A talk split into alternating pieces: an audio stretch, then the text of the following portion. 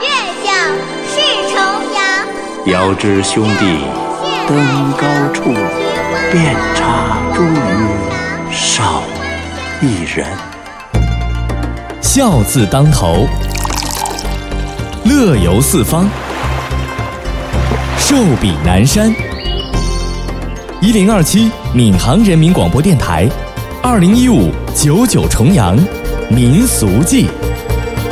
指导单位：上海市文化广播影视管理局、闵行区人民政府；主办单位：上海市非物质文化遗产保护中心、中共闵行区委宣传部；承办单位：闵行区精神文明建设委员会办公室、闵行区文化广播影视管理局、闵行区砖桥镇人民政府。这个重阳节，除了敬老爱老，也要过得有声有色。指尖上的艺术，剪纸艺术，唯美细腻；隔里香的手艺，民间技艺，源远流长。镜头下的风景，光影记录美好瞬间。舌尖上的真味，品尝糕点，品味人生。十月十八号九点到十一点，一零二七闵行人民广播电台，二零一五九九重阳民俗季特别大直播，现场活动就在梅州路田园公园内。重阳节自古就有出游赏景、登高远眺、赏菊、插茱萸、吃重阳糕、饮菊花酒等习俗。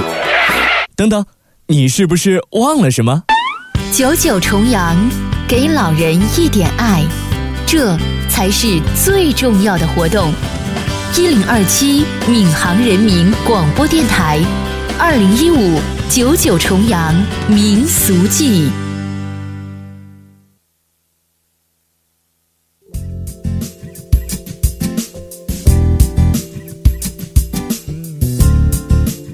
二零一五年十月十八号上午的九点零二分，听众朋友们，你们好。这里是调频一零二点七兆赫闵行人民广播电台，正在为大家直播的是砖桥重阳民俗文化系列活动的专题节目。那么今天的直播呢，从九点到十一点，共两个小时。除了我们电台的直播室，我们在砖桥镇的田园公园呢，也设立了一个直播点。我的同事们呢，将把那里举行的重阳民俗文化系列活动的现场情况带给大家。先来为大家介绍一下今天在我们直播室的嘉宾，他是来自华东师范大学社会发展学院民俗学研究所的博士尤红霞。尤博士您好。欢迎尤博士呢来到我们的直播室，和大家一起来在这一个重阳节聊一聊我们节日的一些文化活动。呃，先来说一说重阳节吧。呃呃，尤尤博士是新上海人吗？哎，算是新上海人。新上海人会不会有我们这个想起在重阳节的时候想起小时候学过的一首诗？呃，独在异乡为异客，每逢佳节倍思亲。遥知兄弟登高处，遍插茱萸少一人。这首诗呢，我相信大家耳熟能详，题目叫做《九月九日忆山东兄弟》。这是王维在十七岁的时候啊。呃，为了思念家乡，在这个佳节的时候写下的一首思乡的诗歌。那么这首诗呢，题目叫《忆山东兄弟》，是因为呢，王维他的祖籍在山西，嗯，这里的山东可不是我们现在的山东省的这个意义。啊，不是山东啊，哎啊，没有细究过，一直以为那就是山东啊，而是指的是华山以东，所以叫山东，嗯，哎，因为他的祖籍在山西省。在今天的山西省，嗯嗯，当时的王维十七岁，正当这个风华正茂的时节，嗯，然后呢，长期在东都洛阳和这个首都的长安之间进行飘零，因此在佳节的时候呢，更加思念亲人，写下了这首诗，嗯，呃，穿越到我们现当代，我们的伟大的毛主席也写过一首非常著名的诗歌，叫做《采桑子·重阳》，他也写过，非常有名的啊，嗯叫做“人生易老，天易老。”岁岁重阳，今又重阳，战地黄花分外香。这首诗写在一九二九年，也激励了我们的革命人啊，进行这个呃战斗的士气。嗯，可以说重阳这个话题一直是千百年来在我们这个文人墨客和我们的一些这个文人还有我们的各个阶层耳熟能详的一个主题。嗯，但是要说起这个，你说要过这个呃我们的端午节了，我们知道屈原。嗯呃，那说到这个春节了，我们知道可能从这个袁世凯时代开始的。那说到这个重阳节啊，重阳节大概起源于什么时候？呃，尤博士给我们介绍一下呢？哎，好的。那这个关于重阳节的起源呢，我们可以引经据典。呃，有些文献的记载呢，比如说像《吕氏春秋》，啊，这些呢都有记载，在先秦时期已经有重阳节存在了。但是说起重阳节的命名呢，其实是根据我们中国传统的。阴阳五行八卦这样的我们的传统的文化来进行的，因为九呢，呃，重阳节是农历的九月初九，九呢是被我们视为阳数中最大的一个，嗯，所以我们说皇帝皇帝都九九五之尊，对吧？九五之尊，对的。那么这个九呢是阳数最最大，九月初九正好两个阳数相重，嗯，因此叫做重阳节。嗯，两个阳数相重到底是好还是坏呢？那应该是好的吧？民间的认识其实是有两个极端的。哦，有人认为这是一个吉阳的、非常吉利的九九嘛。嗯哎，长安九九，呃，比如说我们的平安健康九九，天长地久。嗯，都有这样的说法。但是呢，根据我们的阴阳五行的说法呢，两个阳相冲呢，它其实是有些灾祸的。哦，包括有一些民间传说也在说九月九这一天会有一些灾祸来临，因此呢，会叫我们的老百姓。到一些高处地方去避祸，嗯，因此我们接下来会讲到一个比较核心的民俗，叫登高，嗯，它的一个最主要的民俗心理就是为了避祸，嗯，呃，消灾解厄，这是一个基本的民俗心理。但是呢，呃，根据我们来爬书中国的传统节日，其实是有个更深的渊源，嗯，那就是中国从根本上来说是一个农业文明。为这个根本的社会，嗯，重阳节也不例外了。对，哎，我们都知道重阳节呢，它所处的时节是这个秋冬之交。嗯，民间呢，我们会说春耕、夏种。秋收、秋收、冬藏啊，对我们对这个时令是非常尊崇的。嗯，我们靠天吃饭，要顺应时节，因此在重阳节的时候呢，我们民间会迎来小丰收。嗯，不管是农业上的，还是从这个呃我们的万物的一个自然的生长规律，嗯在九月初九的时候呢，我们会感恩大地，对感谢上天赐予我们丰厚的农作物，带给我们好的收成。嗯，因此这个时节也蕴含着一个叫做什么呢？感谢。天地，感谢祖先，也体现了我们中国强调的天人合一，嗯，人与自然的和谐，嗯，哎，这一点我们是要强调的。嗯，那什么时候这个九九重阳节和我们的敬老联系在一起了呢？嗯，我想敬老呢，它其实是蕴含着一个长寿的一个本质的含义的。对，呃，其实把它作为老人节，这是我们。八十年代，上世纪八十年代的末期，嗯，具体的说来是一九八九年，嗯，正式被命名为老人节，嗯。说起老人节，其实全世界各个国家都会有这样的一个节庆的命名，嗯，它的核心其实也是我们如出一辙，为了敬老、尊老、爱老。为什么呢？呃，我相信这个我跟我们除了我们中国传统的孝文化以外啊，还有一个现实问题，就是老龄化社会非常严重。对，哎，我们现现在包括，呃，不光是都市还是农村都有这样的问题，乡村啊，包括我们看到一些独居老人，嗯，空巢老人，对，现在到小区里会发现很多这个空巢老人，对，老老人的这个小区会越来越多啊，对对对，嗯。嗯，所以呢，重阳节结合我们的传统的孝孝道文化，嗯，还包括我们的现实问题，因此有了老人节这个命名，嗯，呃，其实呢，国际老人节也是有这个提法的。国际老人节。是是是，那也是九月初九吗？哎，这个不是了。国际老人节它是按照我们的公历啊，嗯，一九九一年的时候，国际上一个统称把它称为在十月一号这一天，嗯，恰逢我们中国的国庆节，嗯，这一点我估计很多可能会忽略到这一点，嗯，哎，但是呢，我们通过我们的一些活动来进行强化，嗯，可以增强这方面的认识。嗯，于博士呢，给我们大概的先说了说这个重阳节的来历哈，呃，我们刚才也说了，今天的。直播呢，在砖桥镇的田园公园呢，我们也设立了一个直播点。我我的同事呢，会把直播点里举行的一些呃重阳节民俗活动的现场情况呢，带给大家。我们一会儿去了解一下。一零二七闵行人民广播电台，二零一五九九重阳民俗季。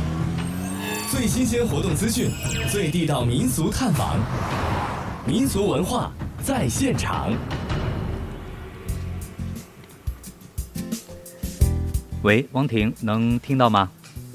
喂，哎，嗯周乐能听到声音吗？好，能听到，呃，这个声音非常的清楚哈。嗯我们现在直播室和来自华东师范大学社会发展学院民俗学的研究所博士呢，呃，尤红霞一起跟大家呢聊了聊重阳的一些来历哈。嗯那么我们也非常的现在想知道，呃，在田园公园举行的民俗现场活动，呃，这一个大概的情况，能不能给我们介绍一下？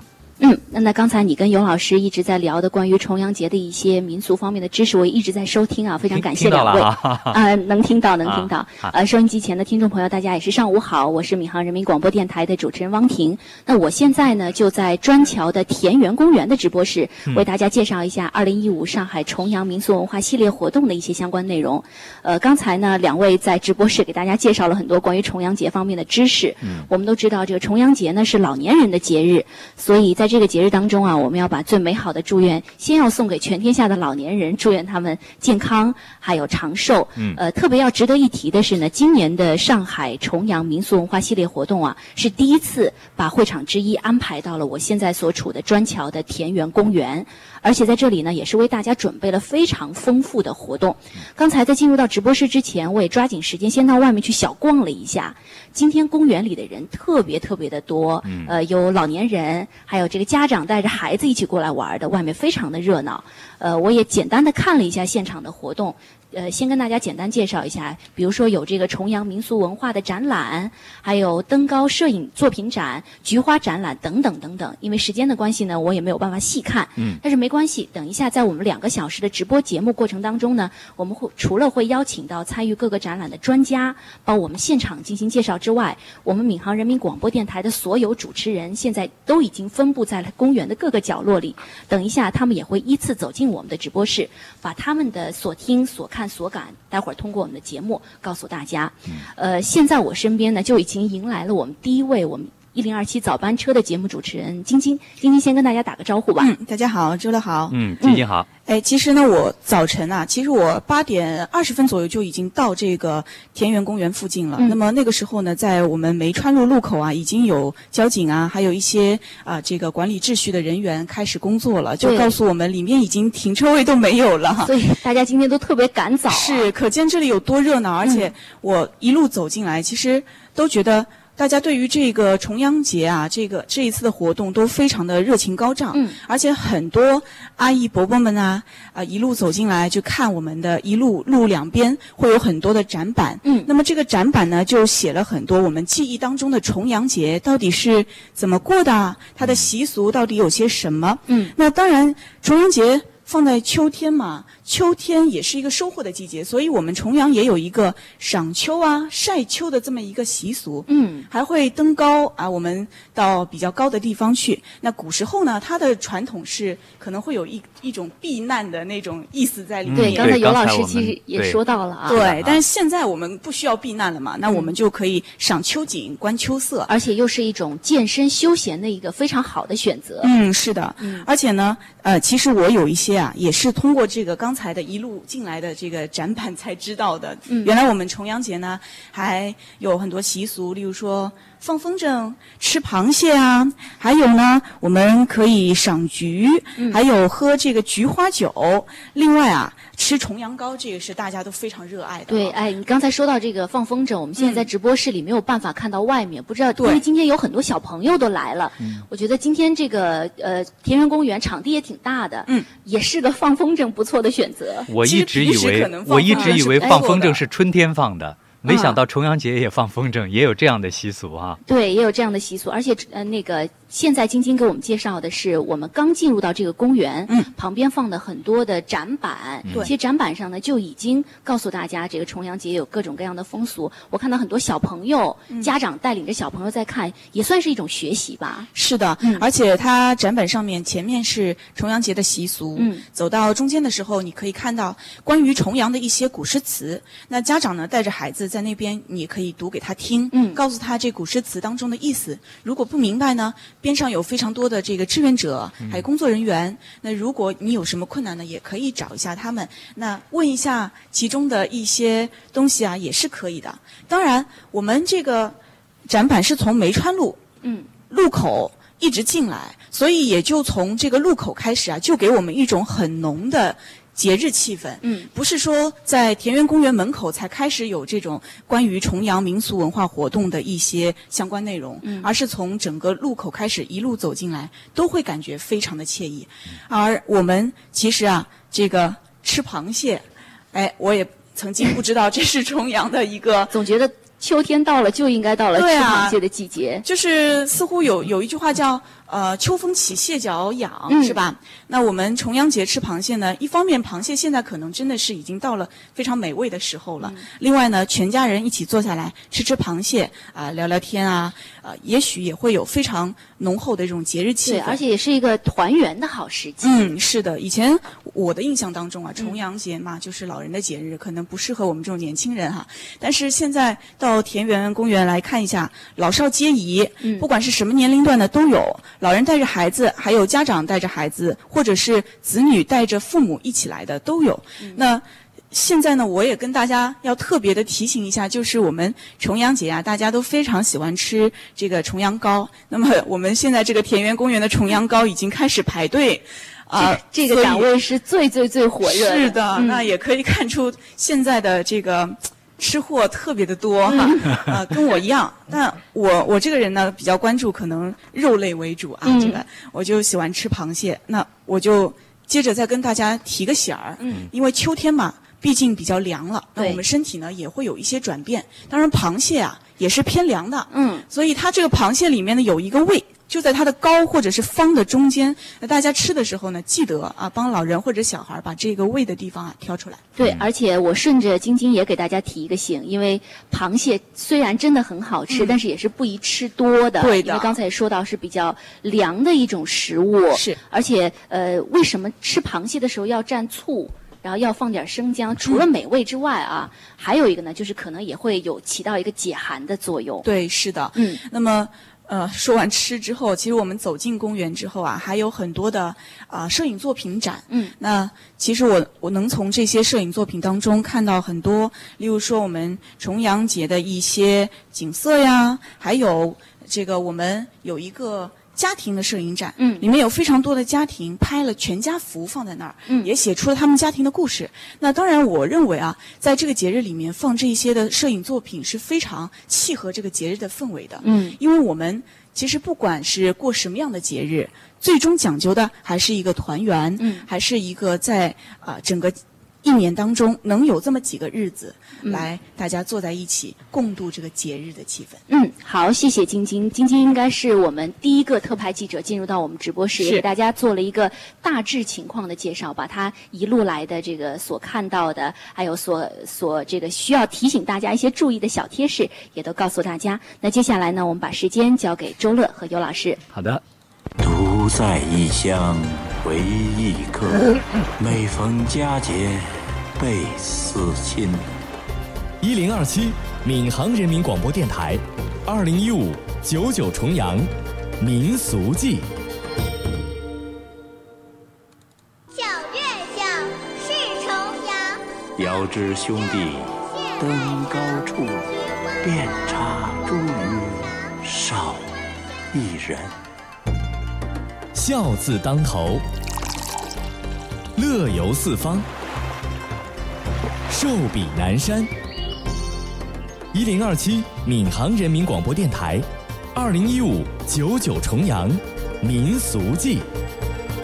指导单位：上海市文化广播影视管理局、闵行区人民政府；主办单位：上海市非物质文化遗产保护中心、中共闵行区委宣传部；承办单位：闵行区精神文明建设委员会办公室、闵行区文化广播影视管理局、闵行区砖桥镇人民政府。这个重阳节，除了敬老爱老，也要过得有声有色。指尖上的艺术，剪纸艺术，唯美细腻；隔里香的手艺，民间技艺，源远流长。镜头下的风景，光影记录美好瞬间。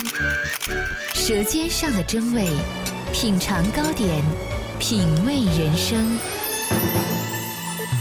十月十八号九点到十一点，一零二七闵行人民广播电台，二零一五九九重阳民俗季特别大直播，现场活动就在梅州路田园公园内。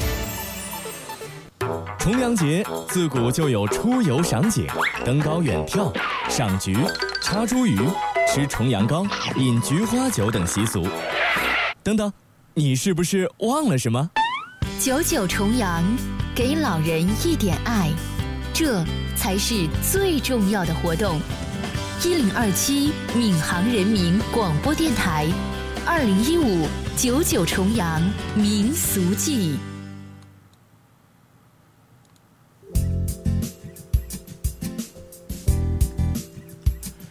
九点二十分，这里是调频一零二点七兆赫闵行人民广播电台，正在为大家直播的是砖桥重阳民俗系列活动的专题节目。那么今天的直播呢，从九点到十一点，共两个小时。除了电台直播室呢，我们还在砖桥镇的田园公园设立了一个直播点。我的同事呢，将把在那里举行的重阳民俗文化系列活动的一些现场情况带给大家。今天来到我们直播室的嘉宾是来自华东师范大学社会发展学院民俗学研究所的博士尤红霞。呃，尤博士呢，在直播室和我们一起来聊一聊民俗文化在重阳有一些什么样的这个展示哈。呃，刚才听了我们现场的这个。呃，主持人的一个介绍，我们俩有点亏哈，在这个在这个直播室里什么都看不到，什么都听不到，呃，只啊能听到，能听到我们的主持人介绍的，他们那边倒是非常的热闹哈。呃，这个今年的重阳节，那么尤博士有没有要跟家里人有一些类似的一些呃，像我们主持人介绍的这些活动呢？嗯嗯，好的，主持人，呃，各位听众大家好，那么每年。重阳节呢，就是对于我们学子来说，稍微有点吃亏，尤其是来自外地的，很多回不了家。对，因为九月初九不像其他的长假，可以有个假期让大家回家去探亲。建议国务院是不是把这个重阳节再拉长一点？正好想这样说，所以国家定为这个法定假日是非常重要的一个话语。嗯嗯，这样对于我们来说有很多的便利。嗯，当然这个我们慢慢来，一步一步来啊。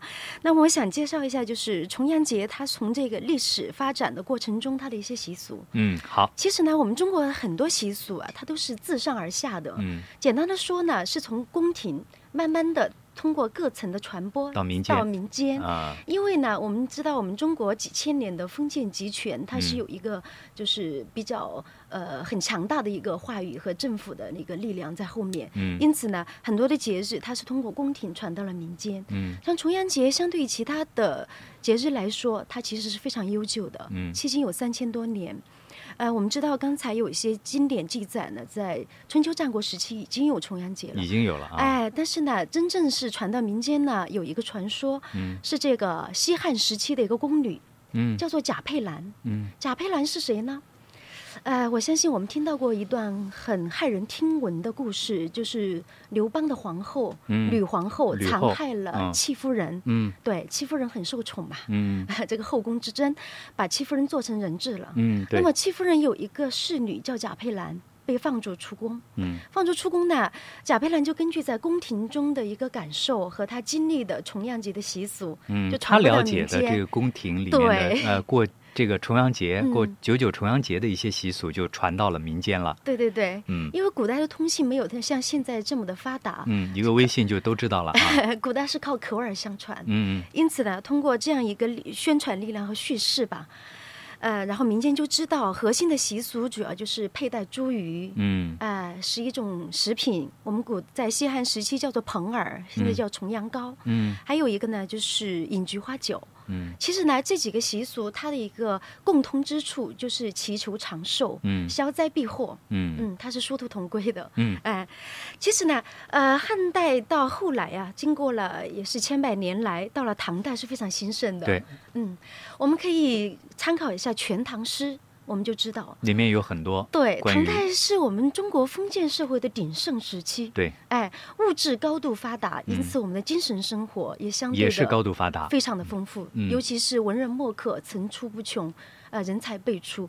包括刚才说到的王维，十七岁能够写出千古绝唱，嗯，了不起。对，还包括除了王维之外，还有像杜牧，包括诗仙李白，嗯还包括像这个宋之问，以及相关的很多很多的诗人。嗯，唐诗宋词嘛，所以在唐诗中有很多的记载。都有关于这个重阳节的一些记载。嗯啊，待会儿我们也找一些这个 唐诗哈，来给大家呃鉴赏一下、欣赏一下吧。啊，现在呢，嗯呃，我们前方的这个汪婷呢告诉我、呃有嘉宾在现场了，是这样吗？汪婷能听到吗？喂，喂，周乐，可以听到声音吗？哎，能听到。呃，嗯刚才我们导播告诉我是有嘉宾来到你那边的直播点了吗？对对对，嗯呃，我们现在直播室有两位嘉宾都已经坐在我旁边了，我要待会儿给大家隆重介绍一下。嗯因为今天我们这个会场不是在砖桥吗？对说到砖桥，怎么能不说剪纸呢？嗯，所以今天呃来到我身边的这两位，呃，先跟大家介绍一下我们的两位嘉宾啊，是砖桥剪纸市级非遗代表性传承人周若妹老师和中国最剪第一人李代老师。我刚才说，呃。一直在跟我们的周老师在聊啊，这个砖桥的剪纸实在是太有名了。呃，也说到二零一二年网球大师赛，我们送出了咱们闵行当地的有名的纪念品，都是砖桥的剪纸。那呃，周老师，咱们先来聊一聊啊。呃，我们今天的这个关于剪纸的展板，在我们公园的哪一个位置啊？在公园的那边有个长廊，那边有一个就是长廊都在挂在那个壁上啊。您刚才是从那儿过来的？我已经去看过了。呃，人多吗？今天人蛮多的，今天人肯定很多。人蛮多，能先给我们介绍一下这个展展展台啊？它展出了哪些内容呢？呃，这里呢最主要的是那个孝文化的。孝文化，啊，因为九九重阳嘛，嗯就是孝敬孝敬那个老年人。嗯。然后呢，我们不光是砖桥的剪纸，还有全国各地的，嗯，我们都发出去通知，他们也送过来的。现在有哪些地方的？呃大概，有江苏的，嗯有浙江的，还有四川的，还有安徽的等等。哎，我很好奇啊，这些不同地方的剪纸，它会有风格上的不一样的地方那。肯定的，那肯定的。嗯我们全国各地都有剪纸，但是呢，各地的风格都不同。嗯嗯、北方啊，呃，那个西边那个沿岸那些的剪纸，他们都是粗犷有力的。粗犷有力，嗯是不是可能比较大一些？对。的，对的，嗯就是比较粗一点。嗯，然后我们砖桥的剪纸呢，属于那个南派的剪纸，精细一些。对的，精细一点，耐看一点，嗯好看。特别是浙江的剪纸，它有个乐清市，他们剪的是细纹刻纸，嗯，他们是刻制，刻的嘞像头发丝那样的，很细很细的。哎呀，那我们这有点不可，思议。特别考究功夫的啊。对的，对的，他们的工具就是不同的。嗯，呃，那周老师今天有没有带什么作品过来啊？对呀、我带了好多啊。我们那个、呃，砖桥不是社区学校有一个徒手剪纸班，是嗯我在教的。嗯。然后呢，我们做了一些各种各样的就是校文化的作品。嗯。然后我呢，就是除了校文化作品以后呢，还做了一套呃社会主义核心价值观的那个呃剪纸。嗯。呃，有十二张，也在那边挂着。哦，特别 特别棒！我待会儿等我们节目结束之后，我也得啊赶紧去看一下。那周老师，您刚才说这一次我们的主题主要是以这个孝贤文化为对的主，，对的。我在想啊，这个孝贤文化如果转化成剪纸的话，嗯它大概是什么样的内容呢？有我做了有一个作品，就是呃孝子贤孙，嗯这个作品，就是一个爷爷呢是有啊，就是呃爷爷、父亲和孙子三个，那么这个小孙子呢在帮帮爸爸擦背，擦背。嗯嗯那么呃小孙子爸爸呢就为他的爷爷呢在洗脚，嗯这就是孝子贤孙那个、呃、内容，就是体现了我们子孝孙子也行。也就是通过一个小小，我我能问问这个剪纸大概有多大吗？因为感觉反映的内容还是挺多的，又有这个小孙子，又有爷爷，嗯还有一个感觉就对，还有父亲，就像整个一个故事一样一。个像一个故事，但嗯但是它大概就是有 A 三纸那么大的 A 三纸圆形的，您大概剪了多长时间？先要画了，先先要画，先要画画成剪纸稿嗯，然后呢再把它剪出来刻出来，剪和刻相结合的。嗯，最起码两天的时间吧。两天的时间，啊，我觉得两天速度也已经很快了，对的对的因为又要画又要剪，而且呃，剪纸是一项特别精精细的活儿啊，一点出一点错都不能出的。最主要是画，嗯，嗯，要画出来了以后才能剪出来，不行的不不画就剪不出来的，特别是精细的地方。那些比较小一点的、粗一点的呢，我们随手都可以剪出来，不要剪的。特别是像十二生肖的嘛，嗯随手都剪出来的。然后，但是像这种可能反映故事的，中间内容比较多的，的我们就要先用画的形式，对对对先画出来哎。啊、画出来好，那我们直播室呢，现在还有一位呃，刚才介绍的中国最简第一人李代李老师啊。其实今天进入到我们直播室之前，我是第一次听过有最简这么一说的。啊呃，先跟我们李呃，先请我们李老师给我们介绍一下，到底什么是最简啊？啊，最简法呢，就是一种不打画稿、徒手在纸上直接下剪的剪纸方法。嗯，它的难度呢，就在于犹如中国写意画的创作一般，每剪一刀必须精准。嗯随着嗯，您说。啊，嗯每剪一就这样拿着是吗？对，嗯好您说。每剪一刀必须精准，随着剪刀的自由发挥、随机应变，使作品达到意想不到的着质效果。那么，这个最剪法它除了技法的问题，它还有一个创作的问题。嗯它是在边剪纸边创作的过程当中完成的。我举个例子吧，可能我这样说可能比较那个抽象化。嗯呃，那么我具体来说一下，就相当于我们传统的、我们所普遍意义上所见到的传统剪纸呢，就相当于我们的工笔仕女画或者是一些工笔画，比方说王淑辉，我们一些工笔画大师他们的作品，因为呃先用铅笔画好稿，然后再慢慢的细刻，然后这个很稳定。可是最简法呢，就相当于大写意，例如说齐白石，例如说关良，我们看到过他们的绘画作品呢，事先没有打稿，是在那个呃。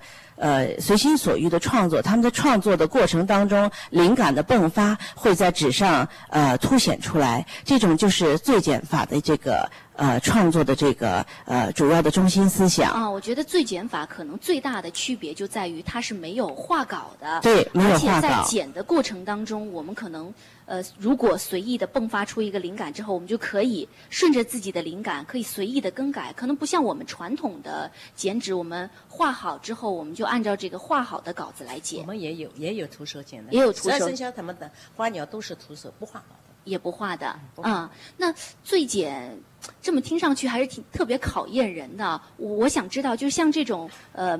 比较随意的，嗯我用“随意”这个词来形容，比较随意的这样一个减法的话，最难它能达到什么样的程度呢？呃，难最难的程度是这样，呃，还是一个场面的问题。有时候我们有两种，一种有两种意义上最难的地方。第一种就是我们剪的呃精细程度，因为最剪法它也可以剪得特别细致，也可以剪，比如说好几个侍女或者一个很大的一个场面的铺陈。那么它剪的过程当中呢，就需要每剪一刀必须精准。例如说我在剪这一刀，我这张剪纸完成了三分之二了，我以前也发生过这样的事情，比如说剪了一个星期了，这张作品基本上快剪完了，可是呢，最后几刀把它给剪坏了。哎呀完完这张作品就完全就废了，因为它不可能啊，就得重新开始。嗯啊，还有一种难度呢，就是说是一种那个艺术上的一个难度，就是我们在剪的过程中呢，我们的灵感的迸发，灵感它有一个三三个特性：意识性、超常性和突发性。嗯那么这个灵感就是说一去不复返。当我们在这个作品当中呈现出这个灵感，我们下一个作品当中就不一定会呈现出来。所以这个难度就在于我们是不是能把我们想象中的那个灵感啊，就是手脑联动，能够把它完全呈现在我们的纸上啊。有些有些剪纸作品也这个最简法的作品啊，非常简单，就如从齐白石他画一个小鸡或者画一个什么小虫子，非常的简单，就几笔七笔六笔可以画一只虾，三笔五笔可以画一只小鸡。可是这它里面有有血有肉有传神，那么最简法也有这样的一个特点，有时候我们可以在五刀六刀就可以完成一张作品，可是我们这张作品可以跟我们的心灵产生共鸣。那么在这时候呢，我们怎么样能使这个这张剪纸能够我们的心灵，能跟我们看到减脂人的心灵，真正能够产生共鸣起来，那就是最减法的一个难度。我们比方说，我们呃在学习这个最减法的过程当中，我们可以学习它的技法，比如说老师剪了一个呃小动物，那么学生也剪了一个小动物，可是他们剪出来。刀法完全相同，为什么会出现不同的神韵呢？嗯，那么这时候就取决于剪纸者的文化底蕴、思想境界，以及他在构思过程当中的一种心情状态。呃，这种状态是否可以完全通过我们的剪刀把它表现出来？嗯这就是最简最简法的一个精髓，它的一个自由性和把我们的情感融入瞬间的情感融入剪纸当中的一个特性。嗯，那刚才呃李老师还有。周老师也给我们介绍了一下关于我们专桥剪纸还有最剪的一些呃特别之处。呃，作为一个对剪纸还挺感兴趣，但是初学者来说，就比如说像我，我现在呃想接触一下剪纸，作为初学者，我需要注意些什么？是不是门槛会比较高一些呢？我该从什么开始学习起来呢？我们先请周老师开始。那个那个叫什么？没有门槛，没有门槛，只要你对对那个剪纸有兴趣。嗯。呃。因为兴趣是最好的老师，你老师再好，你没有兴趣，你是学不好的。我这个对剪纸的记忆还停留在小时候，我们小时候剪那个窗花都是先画的，可能还我们现在现在都不用画了。那我我如果作为初学者来说，是不是还要从画的这个阶段开始呢？不用画，我会把那个剪的方法从一到二到三一一下子那个呃教给大家。嗯。那么，但是呢，老师在教的时候呢，在黑板上是画的，但是学员我不用。不用他们画，不用画了。也就是说，主要就是要靠老师的反复的演示，嗯，示范剪，嗯，剪给他们看，那么他们知道了哦，从什么地方开始到什么地方结束。另外呢，就是在教的时候呢，就是要教他们一个方法，嗯，好，重点在哪里，难点在哪里，老师就是要把它讲清楚。同学们讲那个掌握了这一些以后，就能够把它学会。现在在咱们专桥学剪纸的人多吗？多很多。很多，特别是现在我们那个呃剪纸呢，就是喜欢那个徒手剪，所以我在社区学校就上一个学期开始呢，就办了一个徒手剪纸班。这个学期发展了两个班级了，嗯，啊，他们都想学剪，因为剪纸当中有用剪刀剪的，还有用刻刀刻的，他们都属于剪纸的范畴。但是呢，相比之下呢，就是呃刻纸呢稍微简单一点，因为它有稿子的，嗯。呃，徒手剪纸就没有稿子的，没有稿子更更考验大家一些。所以大家看了以后，嗯，这是真懂事。嗯，像李代的那个醉剪一样的，他没有画过的，他就是一下子能够把它剪。对，那李老师，您您这个醉剪门槛高吗？啊，刚才刚才那个周老师已经说了，兴趣是最好的老师。周老师说的非常好，就是所以我想说的，周老师都已经说了。其实对于最简法来说，也是基本上没有任何门槛的。师傅领进门，修行在个人。基本的剪纸技法虽然是需要的，但是这些技法非常简单。就像我们说月牙纹、锯齿纹、云纹、水纹这些呃基本的技法，也许在几天时间，学生就能够了解，就能够学会。可是我们将这个技法如何运用在我们具体的剪纸当中？主要还是需要我们的大脑，需要我们的创作。嗯，好，呃，由于时间的关系呢，我们谢谢周老师和李老师给我们介绍了一下砖桥的剪纸，还有我们的最剪到底是怎么个最剪法啊？那如果大家对这个剪纸感兴趣的呢，可以到我们田园公园来。我们今天的这个整个活动有一个展台，就是专门属于砖桥剪纸的。那接下来还是把时间交给周乐。好，王婷。一零二七闵行人民广播电台，二零一五九九重阳民俗记。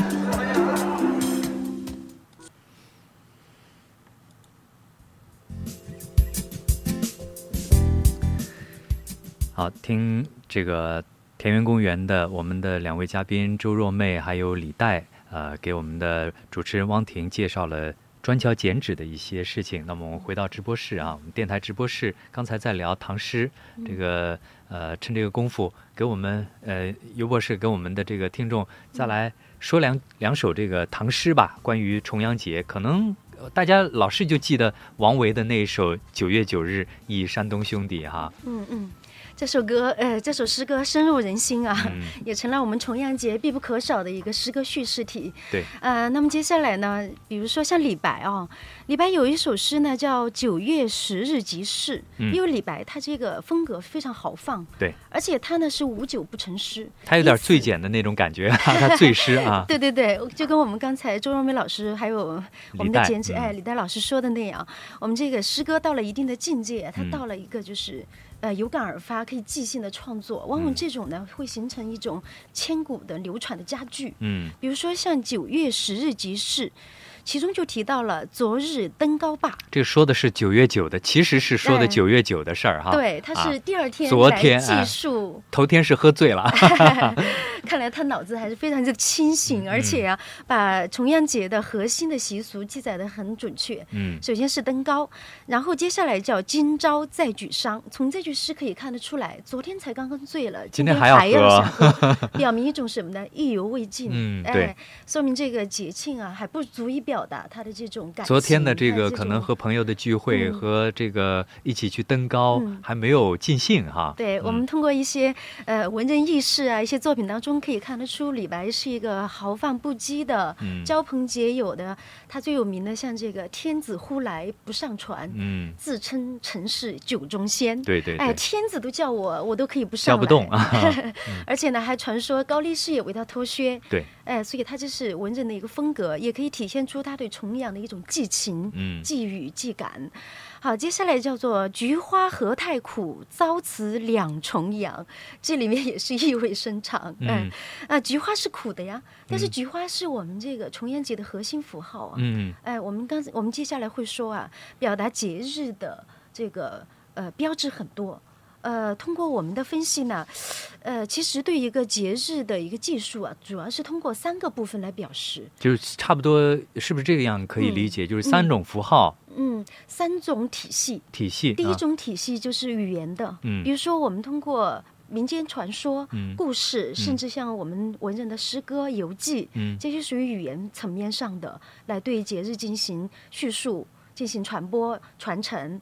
第二个体系呢，就是我们要身体力行的嗯行为部分，嗯哎，这是第二大体系，就是我们会说到像登高啊，哎，登高就是我们非常典型的一个通过行为的方式来去进行节日的一个呃仪式化的过程。呃，现在叫行为艺术啊。对，像登高，其实它里面讲究其实还是很大的。嗯，不要觉得我们就是爬上去就就结结了啊。这里面的含义呢，我们在分析啊，就比如说，在九月的时候，像我们上海夏秋两季，嗯在这个交替的时候是最舒服的时候，对对对最适合出去出游呃、体验大自然。嗯像北京的这个时候香山红了，嗯我们说一看红叶。呃，如火如荼；二看红叶，万叶飘丹。嗯这个时候呢，呃漫山遍野的红叶非常的应景啊，所以这个时候景色非常漂亮。嗯上海也是啊。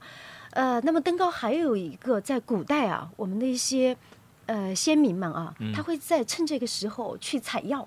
这个时候，一些中草药到了秋天，就是重阳节的时候，也正好成熟了是采摘的时节。嗯这表明我们中国自古以来是很注重养生的。嗯嗯，这一点呢，我觉得，呃，正好在十月六号，我们伟大的这个屠呦呦获得诺贝尔奖，嗯我觉得也体现了我们中国源远流长的中草药的中草药的嗯。医学的养生的这么一个呃非常有国粹、非常呃精华的这个文化。嗯，登高不一嗯。定就是它要嗯避祸，嗯。它可能还包含很多我们的这个刚才说的嗯。有关于重阳的一些嗯。文化方面的一一个象征的一个表象哈。对对对，这个活动本身它是很简单的，但嗯是呢，我们深究它背后的意涵，其实是意味深长，也是呃非常丰富的这些符号、这些文化意蕴很深厚。嗯好，我们再来回顾一下刚才这首《九月十日即即事》啊嗯，唐李白。嗯昨日登高坝，今朝再举觞。对菊花何太苦，遭此两重阳哈哎。再来一首吧，有点意犹未尽啊。再来给大家介绍一对，首那我们就啊来介绍一首宋代的吧，好不好？宋代也哎嗯也有很多唐代虽然这个唐诗宋词哎，产量是最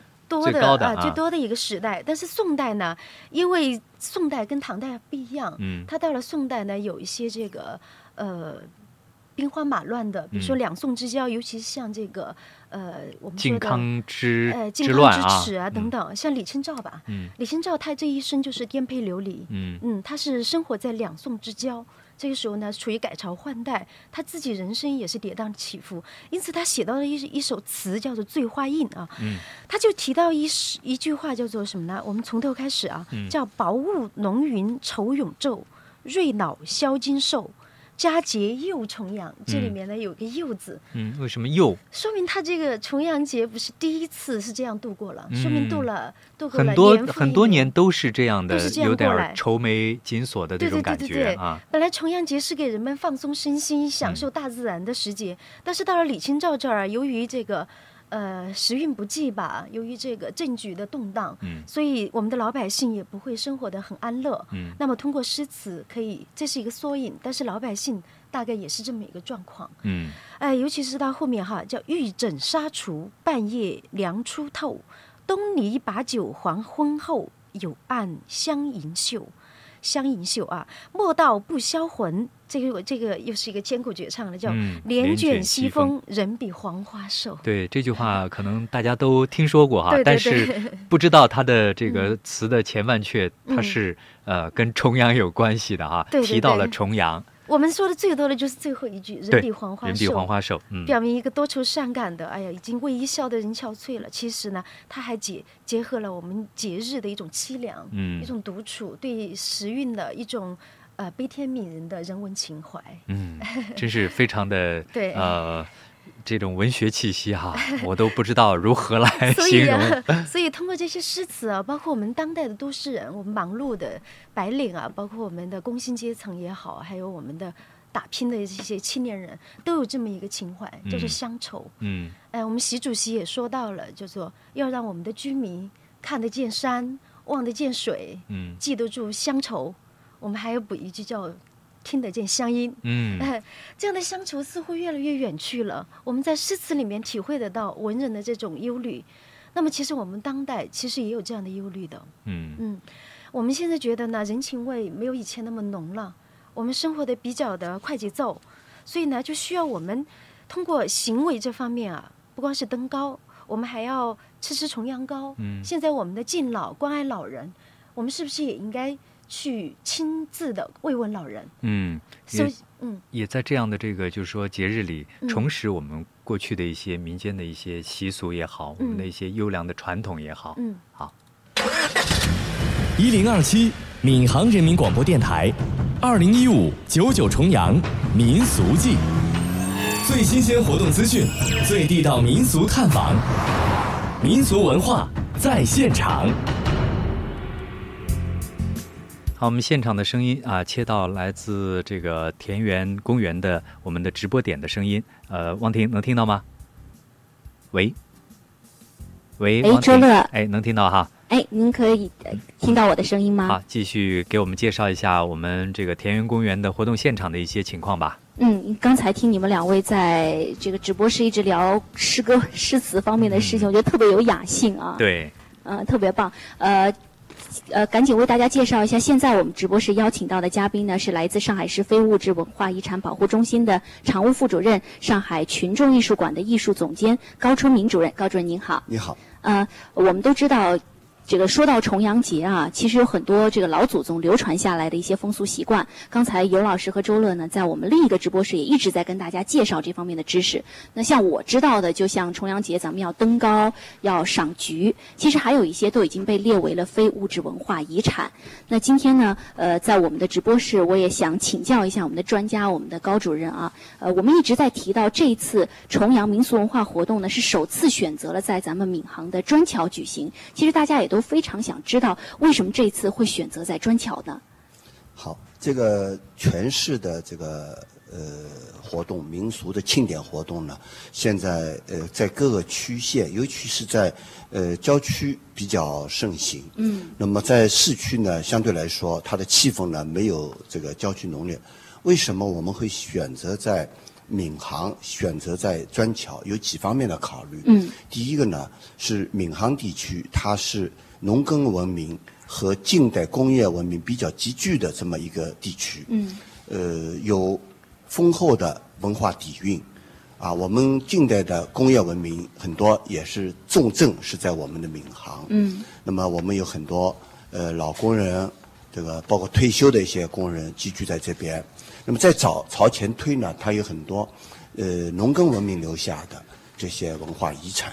那么我们从这个考考虑呢，就选择在这个闵行地区非常有代表性，嗯代表上海的这两种文化比较集聚的，这是一个考虑。可能更有气氛一点，在咱们对闵行。对，嗯那么第二个考虑呢，也是就是在闵行地区是有过七年时间，每年啊都在我们的田园公园搞这个民俗的庆典活动，嗯尤其是搞重阳节的文化活动。这已经成为一项传统了。对，嗯从区级来说，区里边的这个层面来说，已经做的呃有非常长的时间的这种积淀，哎，也有很多成功的经验。所以在这个基础上呢，今年我们上海市非物质文化遗产保护中心，那么和闵行区政府、闵行精神文明办、闵行这个区委宣传部，我们嗯联手。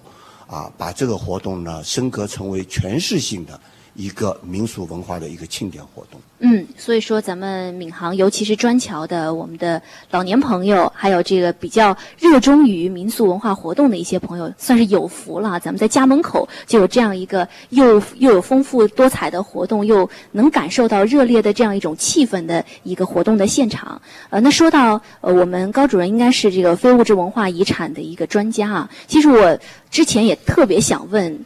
我之前在逛了一下我们的这个会场之后，也很想知道在我们现场，呃，有哪些这个展台上的一些风俗，包括展台上展出的一些内容，属于这个非非物质文化遗产呢？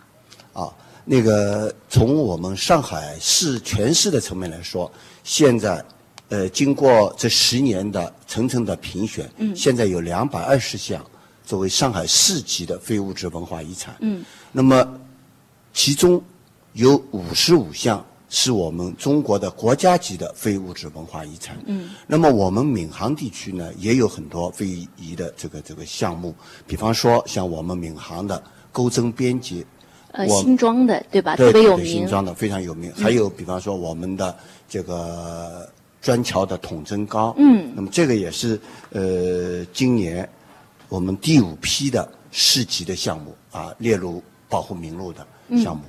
那么呃在今天的这个现场当中呢，除了闵行地区的，我们还有很多这个上海市级的乃至于国家级的非遗项目。有哪些呢？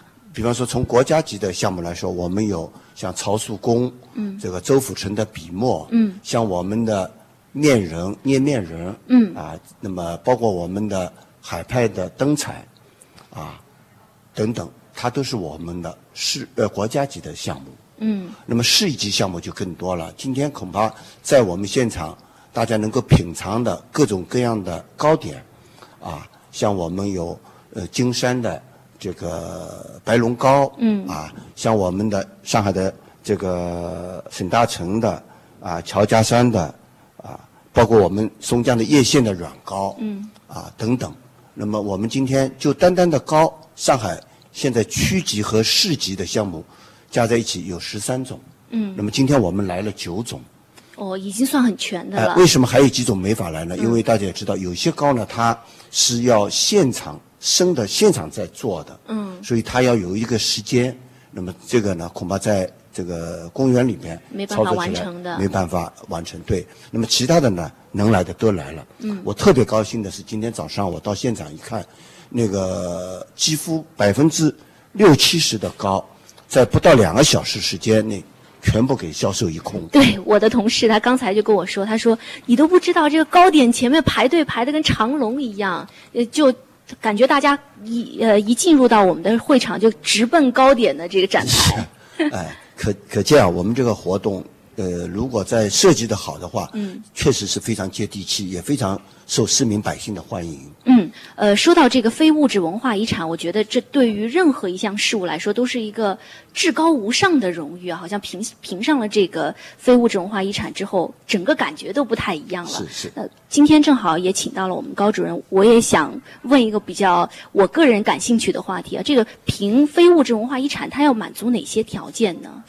呃，首先呢，大家也知道，顾名思义，非物质文化遗产它有几个关键词。第一个，它必须是文化，啊，是有一个文化积淀的，嗯，这是一个。另外呢，它是遗产，嗯，这是第二个特色，它必须是遗产。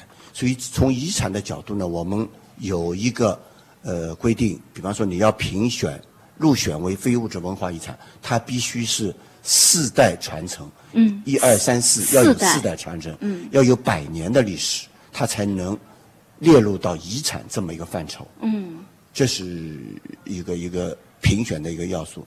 另外一个呢，就是在评的过程当中，它还要有一个传承，嗯，很重要。我们现在也知道，我手上掌握了一门遗呃遗产，它更关键的还要传承下去，嗯，传播下去。那么在这个传承和传播的过程当中，尤其是传承，我们以前呢都是，比方，呃，说我们在上海，它很多的都是要不就是家族传承，嗯父亲传给儿子，对母亲传给女儿，这是一种传承。第二种传承呢是师徒传承，嗯，啊，大家都知道，呃，拜师仪式啊，啊，徒弟跟着师傅学，这也是很隆重的，对要举行这样一个仪式。对，这是第二种。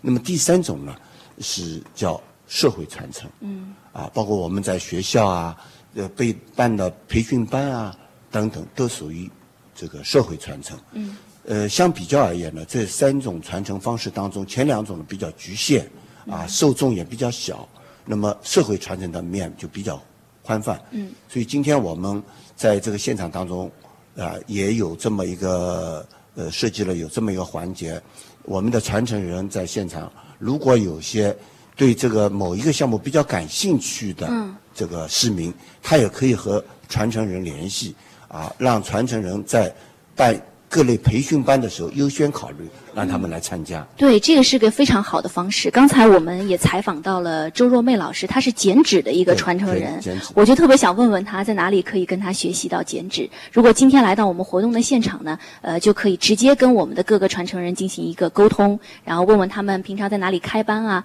也能更近距离的接触到自己感兴趣的一些非物质文化遗产。好的，非常感谢高主任给我们大家的介绍。那接下来我们把时间交给周乐。好的，小月小是重阳，遥知兄弟登高处，遍插茱萸少一人。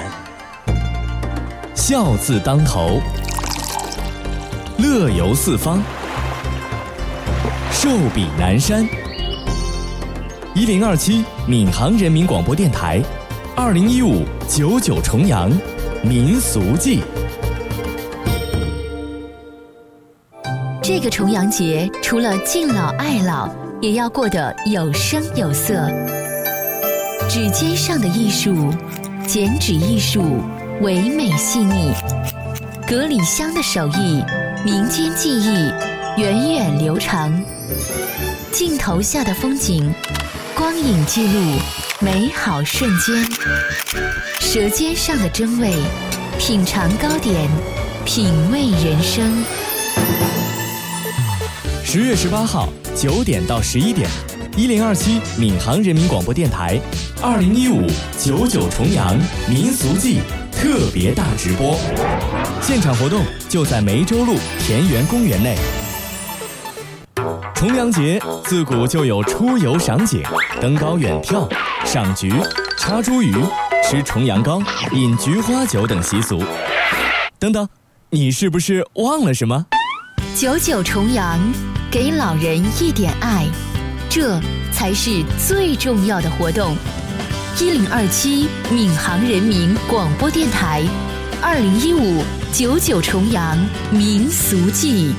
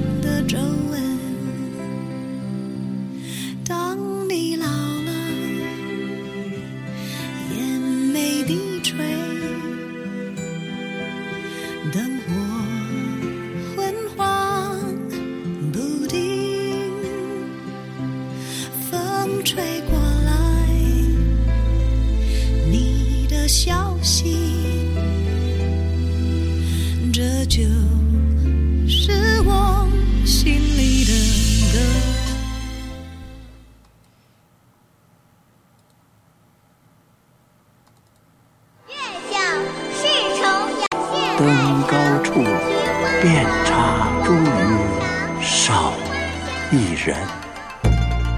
笑字当头，乐游四方，寿比南山。一零二七闵行人民广播电台，二零一五九九重阳民俗记。指导单位：上海市文化广播影视管理局、闵行区人民政府；主办单位：上海市非物质文化遗产保护中心、中共闵行区委宣传部；承办单位：闵行区精神文明建设委员会办公室、闵行区文化广播影视管理局、闵行区砖桥镇人民政府。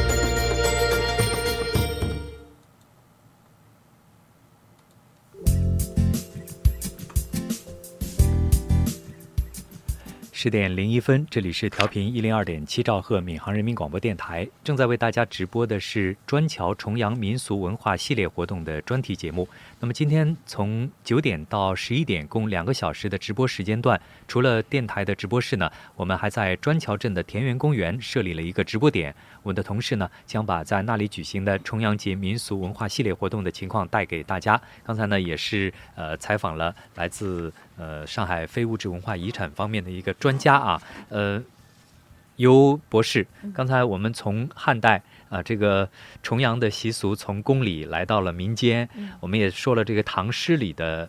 呃，重阳，对，又讲到了宋词当中的这个有点凄苦意味的重阳哈，对对。啊，刚才我们又介绍了很多重阳的一些习俗，嗯。这些习俗有没有一些南北差异呀、我们中国呢，毕竟呃这个地地大哈，哎对对对呃不说物博了，地大，这个可能有些习俗会不大一样，对吧？是是那这个重阳节能够在这么大的一个地域里都能够大家呃共过一个重阳吧，这嗯还是应该可能是有一些怎么样的一些传承的呢？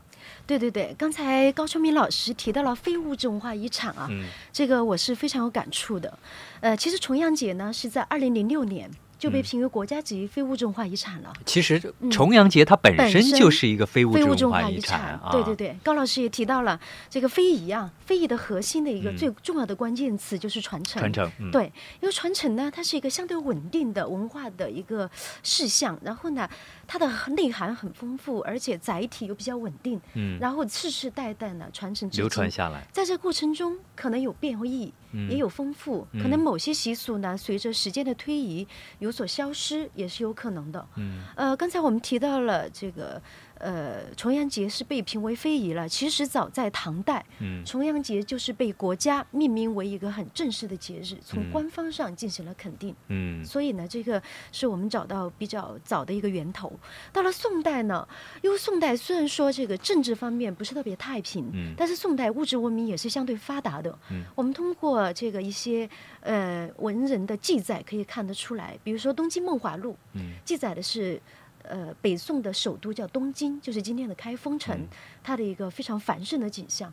而且呢，还有一幅很著名的画儿，清明上张河择端。啊，张择端的这个《清明上河图》啊，对对对。虽然不是重阳节画的，嗯嗯。但是这个宋代的一些，我们应该说是嗯。物质也好，文化也好，都体现的比较呃完很丰富。完完全的。嗯。对对对对对，而且呢，据说在这个北宋时期，开封城是没有宵禁的。嗯也就是说，夜晚是个不夜城。嗯 所以重阳节在这样的一个大语境下呀，它得到了一个非常健康的、非常正能量的一个发展和传递。嗯那到了这个明代一直到清代呢，可以说是延续了这样的一个历史传统。嗯呃，直到现在啊，直到现在呢，我们把它通过立法的形式命名为老人节，赋予了新的内涵。嗯这是结合了我们当代的，包括我们古代的传统的孝文化在内的敬老尊老这么一个节日。嗯啊，您提到了就是各地的风俗不同，这是因为民俗呢，它本身就有一个在地化的一个特质。嗯就是它虽然有一些稳定的成分，一些共通的成分，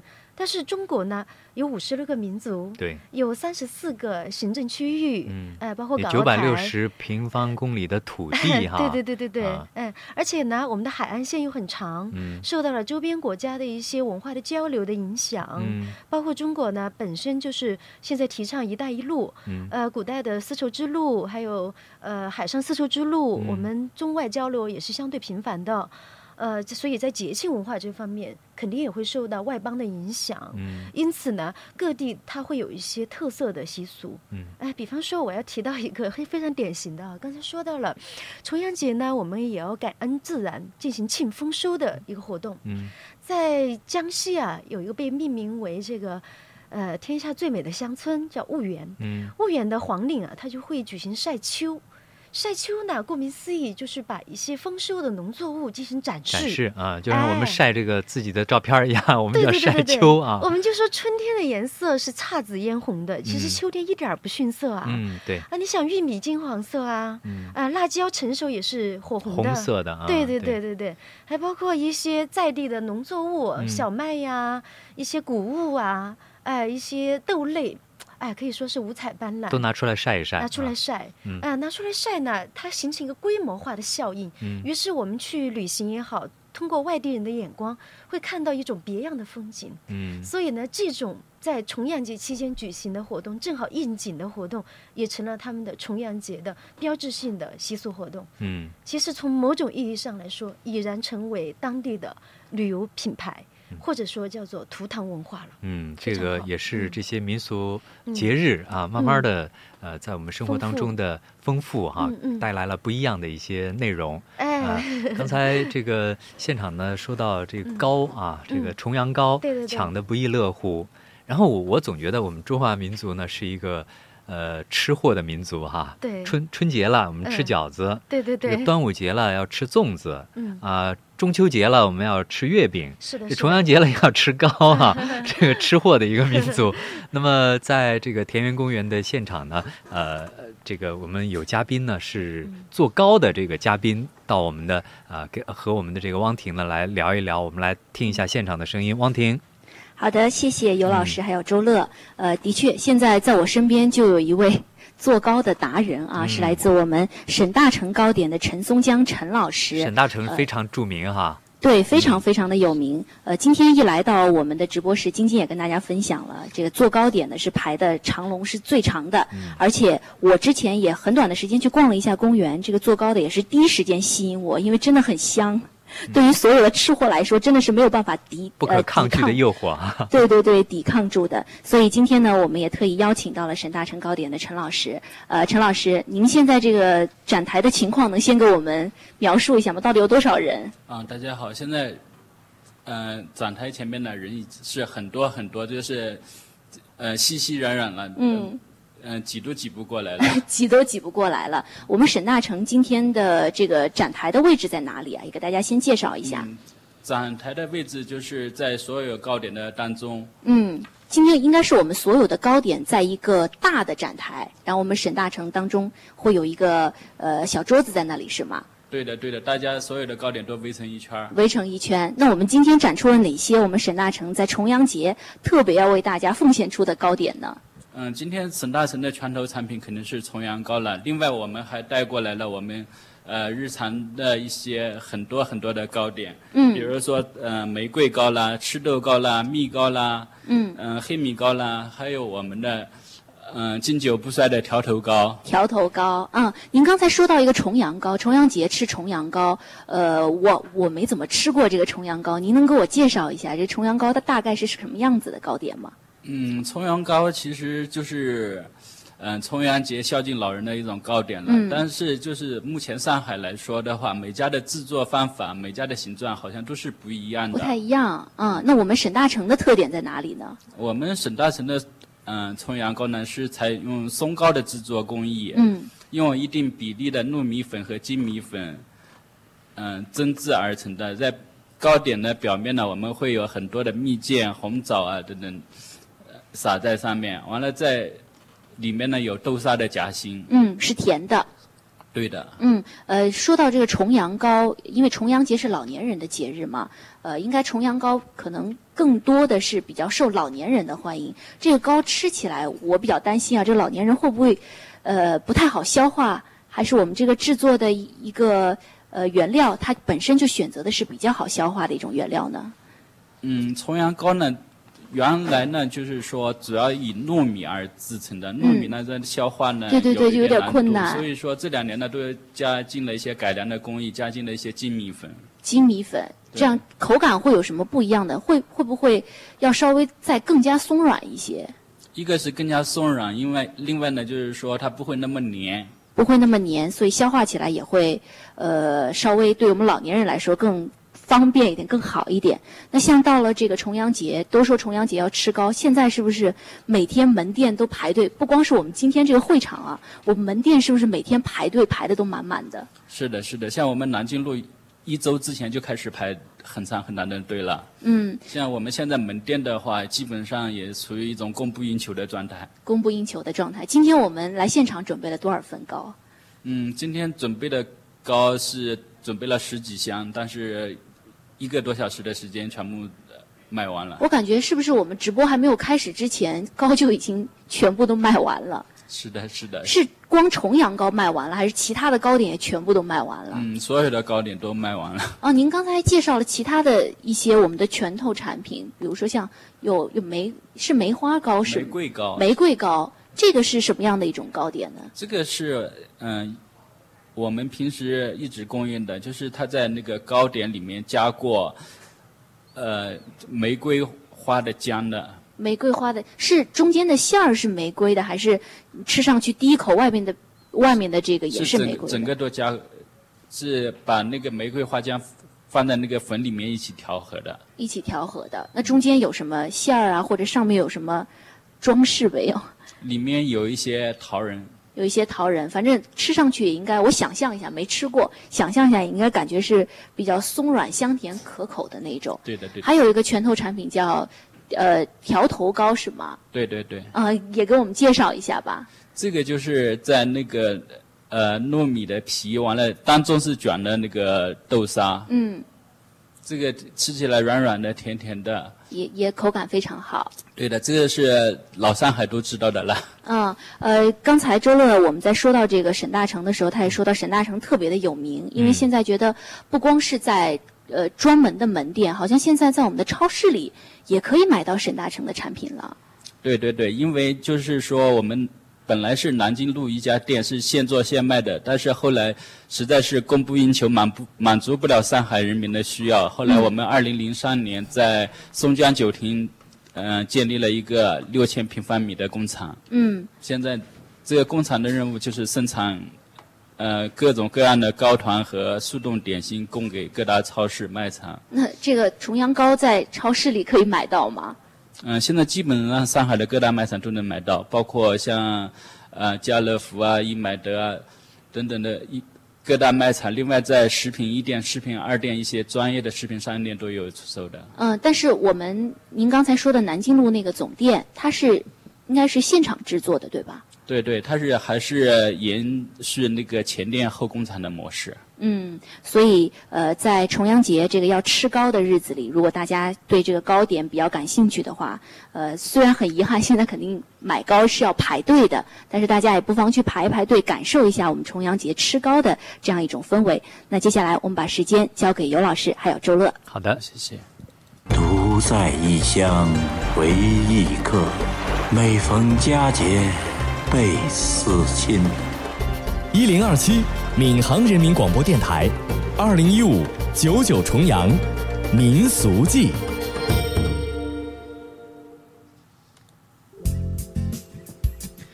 好，刚才现场这个请来了做糕点的师傅哈，给我们介绍了一下糕点，还有这个特别介绍了重阳糕。那重阳糕呢，肯定是我们重阳节的一个特定的一个符号了啊。这吃糕，呃，可能就是跟我们刚才说的呃重阳习俗里面的登高有一定的联系吧。对对对，这个嗯高呢，它跟我们的高低的高嗯是同音的。嗯其实我们刚才说十重阳糕和我们的身体上的去登高是殊途同归的，嗯一个含义。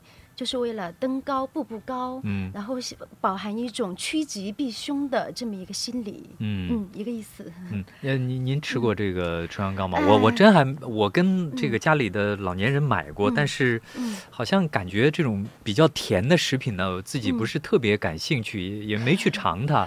你吃过吧？哎，恰好我也是一个甜食的爱好者很 爱好甜食的 啊这么一个人。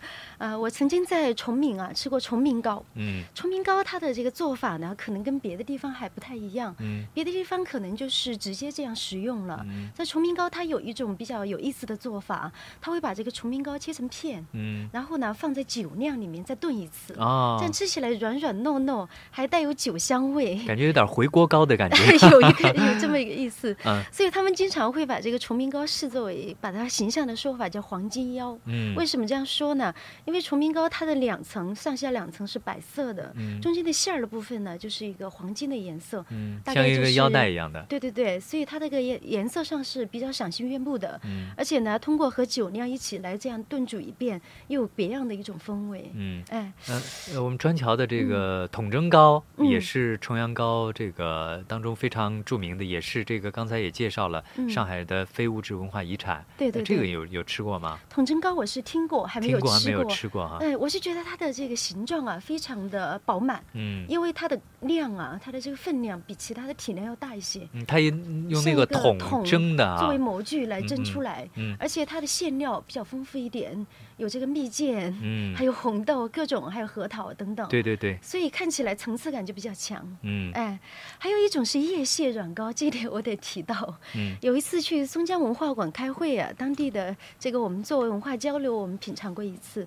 叶蟹软膏和叶蟹舞龙嗯等等，这些都是属于非物质文化遗产。嗯啊、这个它的特色呢，也是以整个一大块，然后切成菱形或者切成长方形，然后摆盘，然后上桌。所以这样子看来，它有另外一种造型。嗯所以呢，我觉得尽管是一种糕，在上海这一个地方就有不同的呈现。对对对，有嗯各种各样不同的，应该说是制作的方法也好，口感也好，都是有不同的哈。材质也有不同。昨天我们闵行人民广播电台的这个微信公众号“声音闵行”呢也发了一条微信哈，嗯为什么重阳节不吃汉堡包，要吃糕？哈哈对，正在关注 这对个。这个也可以 嗯关注一下，了解一下为什么啊，我们这个呃非得要吃糕？嗯呃，吃糕的源头是什么？嗯然后我们上海有哪些著名的这种应该说是糕点哈，嗯可以品尝一下。嗯，还有一个遗漏了，我觉得很值得一提，就是青浦的念堂。嗯青浦的念堂其实也是人杰地灵。嗯呃，比如说他是这个陈云的故乡，革命的呃嗯。战士啊，呃，这个念堂呢，它有很多的非遗，比如说茭白叶的编织，嗯。我们经常吃到的茭白，它的叶子作为一种原材料做编织品，它的糕也是造型非常的特别。它是做成有点像核桃的感觉，嗯。但是又不像核核桃，所以跟其他地方有所区别。而且呢，它会搭配一些天然的材质，像这个艾草汁，或者是这个时候可能没有艾草，用青菜汁来替代，嗯所以它的颜色呈现出来就是非常碧绿的，绿色的啊，哎就有点儿跟嗯这个青团哈青团一样的哈，哎对对嗯对用植物的汁液让嗯这个糕点能够有一种自然的一种颜色，不嗯是采用的是什么人工色素啊。对，所以回到我们刚才聊的那个话题啊，呃，我们说节日的呈现，它不光是节日，所有的民俗，嗯它其实大体上一个是分为语言的叙事的体系，一个是我们说的行为的体系，有一种仪式感在里边，还有一个就是我们说的物。呃和我们生活息息物相关象的物象的，就是我们看得见、摸得着的一些通过物质来做载体的、嗯食品，就是一个很大的组成部分。嗯像重阳节呢，我们这个物象，刚才说到了重阳糕，还有其他的，比方说菊花酒，菊花。哎，菊花，菊花喝哎。菊花酒，嗯。这也是菊花茶喝过哈，嗯。菊花酒还真也真是没喝过。嗯。现在估计很少人去亲手去做了。呃，喝的人这个这个和我们嗯，应该叫清明节的一些习俗有一些类似的地方。对。雄黄酒，嗯。这个和我们到了秋天就喝菊花酒哈。嗯。所以，我们中国人是非常智慧的，嗯非常能够顺应天时。嗯我们大自然恩赐什么，我们就会尽可能的顺应这个规律，嗯去有效的利用，促进我们人与自然的和谐，增进人体的健康嗯养生。这点非常的好，这是我们节日习俗当中很重要的一个内涵。嗯其实也充满了人文关怀呀，嗯，是以健康为本嘛。对。呃，嗯。刚才有说到这个微信啊，嗯这个呃，为什么重阳节不吃汉堡包啊？嗯。嗯这个也让我想到了一个问题，就是关于我们这些节日的一个嗯。传承。嗯。有些您刚才说了，这节日往后走，肯定会受到一些呃我们时代的变迁的一些烙印，或者说是一些呃外来文化的影响。嗯。但是这些这个我们中国人传统的这种节日哈，嗯。如何把它传承好？它现在既然是一个国家级的文化遗产，嗯怎么样让它的核心内容能够保持不变？嗯那可能一些周边的东西可以可以随随着这个时代的变化而变化。嗯这方面你有一些什么样的考考虑对我的心得呢，也思考过这方面的问题啊。这也是我们整个的，不光是学界了，其实嗯老百姓也应该有这样的使命。嗯我们经常会用两个词，一个是文化自觉，嗯一个是文化认同。呃，我们不光是从哪个角度上来说，其实民俗的特质，除了我们刚才说到的它的传承性、它的这个稳定性啊，或者说是集体性以外，这些是我们教科书上学到的。嗯实际上，它更重要的一个特质，能够为我们所用的，其实是它的认同性。嗯我们认同了它，所以才会这样去做，嗯才会这样去身体力行的去自觉的传承。嗯先有认同，再有自觉。那么如何去认同呢？就需要我们不断的去叙事啊。嗯，但现在我们会发现，没有几个人会讲重阳节的传说了。对对，哎，我们去百度一下，好像资料也不多。嗯呃，相关的论文呢，也仅仅是纸上谈兵啊。嗯但是我们有几个人会去讲重阳节的传说啊？会去背重阳节的诗歌，嗯甚至会写一些重阳节的游记，好像很少了。对对，我觉得这一点要强化。嗯对，然后就是反复的进行叙述。那么现在媒体这么发达，我们要通过不同的渠道来进行传播。刚才高春明老师提到了传承呢、嗯谈到了师徒传承、家族传承。嗯其实现在呢，由于我们的媒体的发达，我们的网络技术的先进，更多的我相信呢，还应该落实到呃网络空间，还有就是学校这一块。刚才他也说到了学校的一个对对对对对，嗯我学校这一块，我觉得华东师大我的母校啊，嗯这几年一直在做啊，一直在做。嗯呃，我所在的民俗学研究所，还有我们的华东师大的文化建设委员会，每年都有这方面的项目，嗯。给我们去做什么呢？比如说清明节，我们学子不能回家去祭祖了，去扫墓，嗯。嗯怎么办呢？我们是去祭祀我们的学科先贤，啊，对，比如说对我们的学科有重大贡献的长者，嗯。我们的呃重要德高望重的先辈的学者、已经嗯过世的。师长。对，我们嗯。还祭祀我们的老校长，嗯。这样就非常具有这个节日的精髓体现在里边。嗯，那这个嗯。到了重阳节一定要到了重阳节。师师长们送送糕。啊，对，周乐，你提到这个，我正好要说。嗯。呃，后天呢，我们华东师大民俗学研究所，我们的一个社会发展学院，嗯。依托学校的文化建设委员会的这个项目啊，嗯。我们会连同我们的社会工作的社工，我们一起走进社区，嗯。关爱老人，嗯。给他们亲手教插花、嗯。插菊花，嗯。对，插康乃康乃馨，然后呢，跟他们一起来进行叙谈，嗯其实我们对于老人的爱呀、表达方式有很多。孝顺，孝顺，其实还是应该顺着老人的心意。嗯他们需要什么，我们进行一个，不是说要给他多少物质上的资助。孝可能是物质方面的，嗯顺可能更多是顺精神心意，方面的。哎，比如说有些他很孤独的老人，我们陪他，哪怕是聊聊聊天，嗯听听他们倾诉，或者说给他们投其所好的，他们很孤独的找不到想下棋的找不到棋友，嗯想要写书法的找不到志同道合的伴儿，嗯我们给他提供一个平台，给他进行一个。呃，就是一种抒发，这相我相信就是一种顺了，一种孝顺了，嗯也体现了我们重阳节的这个精神内涵。但是我得说的就是什么呢？我们对老人的关爱，首先要从自己的父母开始。对，嗯，我就发现很多现在外地的同学啊，有的时候可能有自己的群体，忽略了给家人的沟通。嗯。嗯啊，还有更多的呢，可能就是在微信上哈，对这个要过什么节了，嗯或者说父亲节、母亲节、老年节，他微信上呢能够说的嗯头头是道的，嗯然后真的和自己的父母有没有做一个交流沟通，或者说是一个呃孝敬也好，还嗯真真实很少，包括我自己也做的不好，在这儿大谈特谈重阳节，还没有来得及去看看父母哈我。想问一下，周乐是本地人哈？啊，对对对，那还好，挺有这个先天的优势。嗯，父母还在身边啊，嗯对，比如说每天我会每天给父母打电话的，嗯。但是我可能因为长期在外求学，嗯。在他们身边陪伴的时间是非常少的，这一点嗯我很愧疚。嗯，所以我想，因为老人家很怕孤独，对。对，所以呃，我们除嗯。了要喝菊花酒、嗯。吃重阳糕，嗯。我们要插茱茱萸，要嗯。登高。嗯。其实孝敬老人才是这个嗯我们重阳节的一个精髓哈。精髓，对对对对对，是的。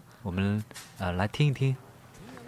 自古就有出游赏景、登高远眺、赏菊、插茱萸、吃重阳糕、饮菊花酒等习俗。等等，你是不是忘了什么？九九重阳，给老人一点爱，这才是最重要的活动。一零二七闵行人民广播电台，二零一五九九重阳民俗记。当你还很小的时候，他们花了很多时间教你用勺子、用筷子吃东西，教你穿衣服、绑鞋带、系扣子，教你洗脸，教你梳头发，教你做人的道理。所以，当他们有天变老时，当他们想不起来或接不上话时，请不要催促他们。当他们开始忘记系扣子、绑鞋带儿，当他们开始在吃饭时弄脏衣服，请不要怪罪他们。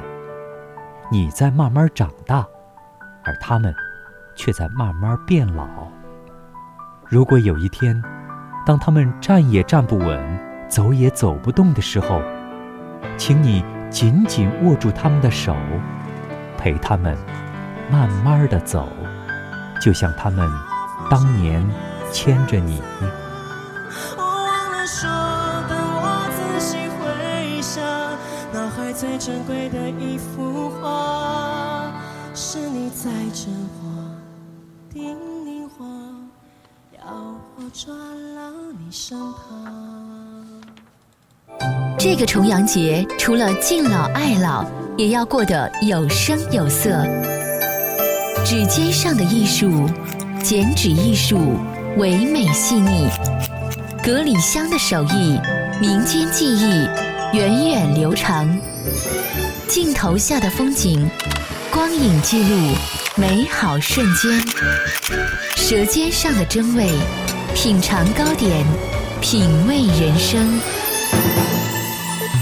十月十八号九点到十一点，一零二七闵行人民广播电台，二零一五九九重阳民俗季特别大直播，现场活动就在梅州路田园公园内。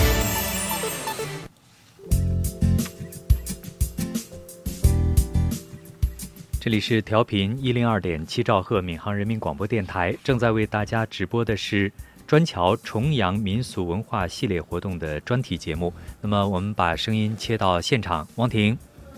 好的，周乐。嗯。呃，刚才我也一直听你在跟尤老师聊这个关于重阳的一些如何孝敬老人的话题啊，对听得也非常的有感触。那现在我们的直播室呢，也是邀请到了我们的两位特派记者，《Morning on the Way》的节目主持人海文，还有翻动全程的主持人刘帆，他们已经坐在我旁边了。先跟大家打一下招呼吧。Hello，各位大家好，大家好，我是刘帆。嗯干嘛这么低沉呢？我是海文。呃，主要是酝酿情绪酝酿时间有点长了。呃，我们还是先欢迎两位给我们介绍一下，因为刚才这么长时间，他们一直在我们的活动的主会场是去一直在逛。嗯呃，刘帆逛了哪里？呃，我刚才在一些民间技艺展的一些展台上，然后看了很多。我想来给大家介绍一下，就是我看到的这个棕榈叶的编织和因为中国结刘欢手上现在拿着两个 两个小面人两个其面人你是不是要要介绍这个面人儿啊？不，这个面人是给我们新闻主播买的，他特别强调要要买一个这个，你知道吗？就是我拿了两个这个，我觉得特别不好意思。没事，还挺搭的。那你去了哪个展展台呢？就是这个棕榈叶编织和中国结。嗯，为什么会这个地方会吸引我呢？因为他们的名字取得特别好。叫什么？有的，比如说有个有个用针织编成的那种鞋啊，嗯叫步步生香，哦，很诗意的名字。很诗意的名字。嗯还有一些像有个叫什么叫吉庆有余，嗯就是类似于他们编了一条鱼啊这样的一些形状。嗯而且我觉得还有一点是让我觉得很惊讶的是什么呢？就是说这些图案啊，早已经在他们头脑当中已经形成一个固有的印象了。他们现场在编吗？现场在编，哦然后我就问他说，比如说我说，呃，我想要个什么东西，他可能就根据他自己的记忆来就编出来了你。还可以点呢、可以点哦，不是只给大家提供这么几样。他已经有编织好的东西，就放在展台上了。嗯但是如果你想点的话，你说能不能帮我们织个蜻蜓出来？嗯他立马给你织出来。能不能编一而且时间个很快。我问他，我说你要织一个就是小物件的话，大概多久啊？啊，你你稍微等一下，周乐是不是有问题？啊，我我就想特别想知道能不能编一个 iPhone 六 S 这个手机什么的。呃，周乐问能不能编一个 iPhone 六 S？可以。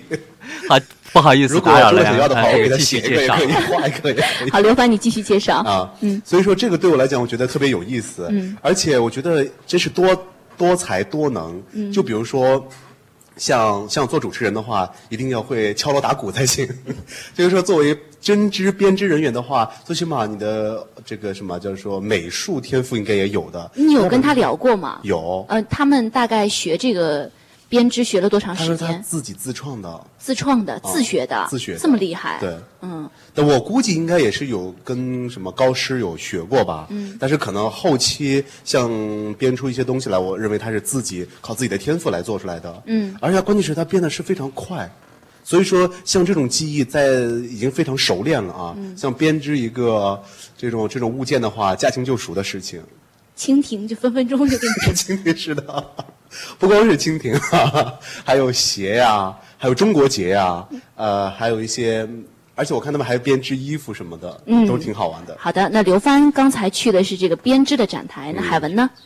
呃，是这样啊，我先介绍一下，我是这个早上高峰时刻的这个主持人，先给自己做个广告，每天早上九点到十点，千万不要忘记到时候收听啊，我们的轻车熟路，因为我这个节目，快一点好，我直接进入主题啊，因为我这个节目呢是交通汽车类节目，所以我今天逛的展台，嗯就是香囊。啊，这这有什么联系吗？就我对号入座来着，嗯你知道吗？这个呃，香囊可以挂在车上，嗯，哎，让这个车里面的空气变得更加的清香，让驾驶员一坐在车上就有一股呃这个非常精神的状态去驾驶，能够确保行车的安全。嗯，但是我们这个行呃这个这个，我是想问问，这个香囊这个展台是不是走近就特别香？呃，对，离着好远就已经感觉到它的香气了。就是我一开始走到这个民间技艺展台的时候，我我以为只是看一看这个重阳的民俗文化呀，嗯呃，中国的这个传统习俗啊，来学习一下。哎，怎么走进去有一股呃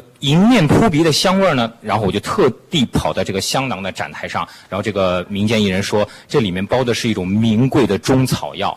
哎，这个包的就一种口味吗？有好几种口味、嗯啊，有当归枸杞枸杞够，当归枸杞枸杞够，就是这这不是吃的 就什么意思呢？就是说它这个可以去邪啊，然后还可以这个去驱除这个蚊虫，嗯呃，同时呢还可以让自己的身体散发出一种呃浓烈的这个这个体香，嗯这个无论是呃青年男女择偶也好啊，还有就是就是都能起到一定的帮助作用了。啊哦，原来香囊还有这样的作用呢对。呃一直你是以问了人家，还是这个是你自创的呀？没有，我是问了人家，这其一直以来，我一直以为重阳节是老年人的节日嘛，就是没有想到这个老年人节目还有很多年轻人需要的东西，所以在这样的时刻，我越来越觉得自己马上就要步入去过重阳节的这个行列里面了。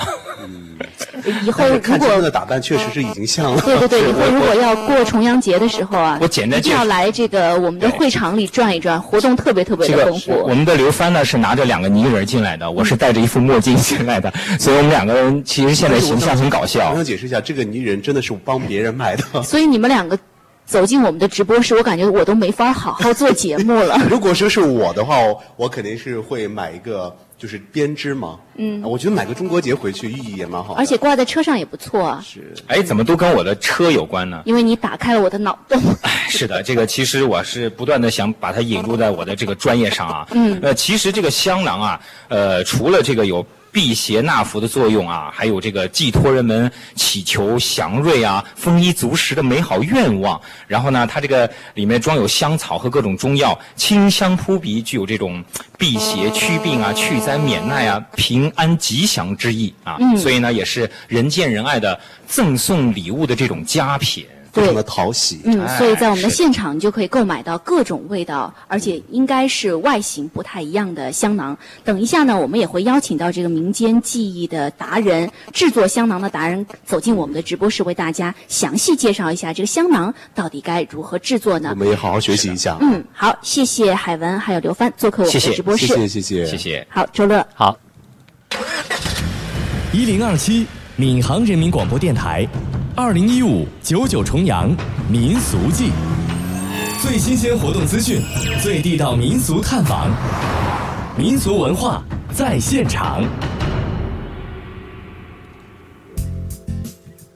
刚才在说这个香囊啊，对对对香囊的制作，我觉得我们主持人汪婷说的这个味道，哈哈，呃，这个嗯感觉呢，好像是吃的那种感觉。其实这个香囊还不能吃哈，它里面放的一些中草药，可能还有一些提神啊、嗯醒目啊这样的一些作用，是吧？对我们这个重阳节呢，一个很著很非常典型的一个植物符号，也是嗯我们的节日符号，就是茱萸。嗯我们说遍插茱萸少一人，怎么能少了这个茱萸呢？但是茱萸，你还别说，我真没见过。其实很少人见过。嗯嗯，我们在如果说去看一下它的图片，就会发现它的结的果实啊、嗯是红色的，嗯也非常的鲜艳，但是不能吃。嗯不能吃呢，但是有的会把它作为药引子来作为一味中药来用，嗯呃，作为开药方的时候会加一味茱萸茱萸在里面，但是嗯不能直接食用。嗯我们刚才说到这个香囊呢，其实最早是用茱萸作为材质来做成的。哦，哎，茱萸本身它是根据这个，比如说我们的一些医书记载啊，它会有这个祛风除寒的功能。嗯我们知道九月初九啊，正好是寒露过后了。对，我们说寒露过后，估计就一场秋雨一场一场寒。凉啊对对对，嗯哎，所以就天气日渐变冷，因此呢，我们在这个秋冬之交的时候，配上茱萸做的香囊呢，有一种祛风或者说除寒，甚至呢，我们说这个时候秋后的蚂蚱还会有，嗯 有一些害虫，嗯也可以来进行驱除。嗯它的功效有点等同于我们端午节配的这个艾草香囊。嗯哎，其实也是跟我们中国人的这种养生的思路啊，这种呃文化的传统是如出一辙的。嗯，所以您发现，我嗯发现啊，这个嗯呃，端午节和重阳节有很多习俗，它有有一个共通的一个地方啊。对对对对对，嗯，呃就像雄黄酒，刚才说了，嗯菊花酒，嗯你这边有茱萸的香囊，那边有有一个这个艾草的一个香囊哈，嗯呃，还有这个香囊，呃，为什么要用茱萸来做？可能也也跟这个呃季节呃嗯跟这个植物的它的这个本身的一些功效有有有关哈。是的，嗯，所以茱萸就成了我们的文化符号了。刚才、呃、我们的嘉宾也谈到了很多的手工技艺啊，让我嗯有一个思路。其实我们上海地区有不少的优秀的。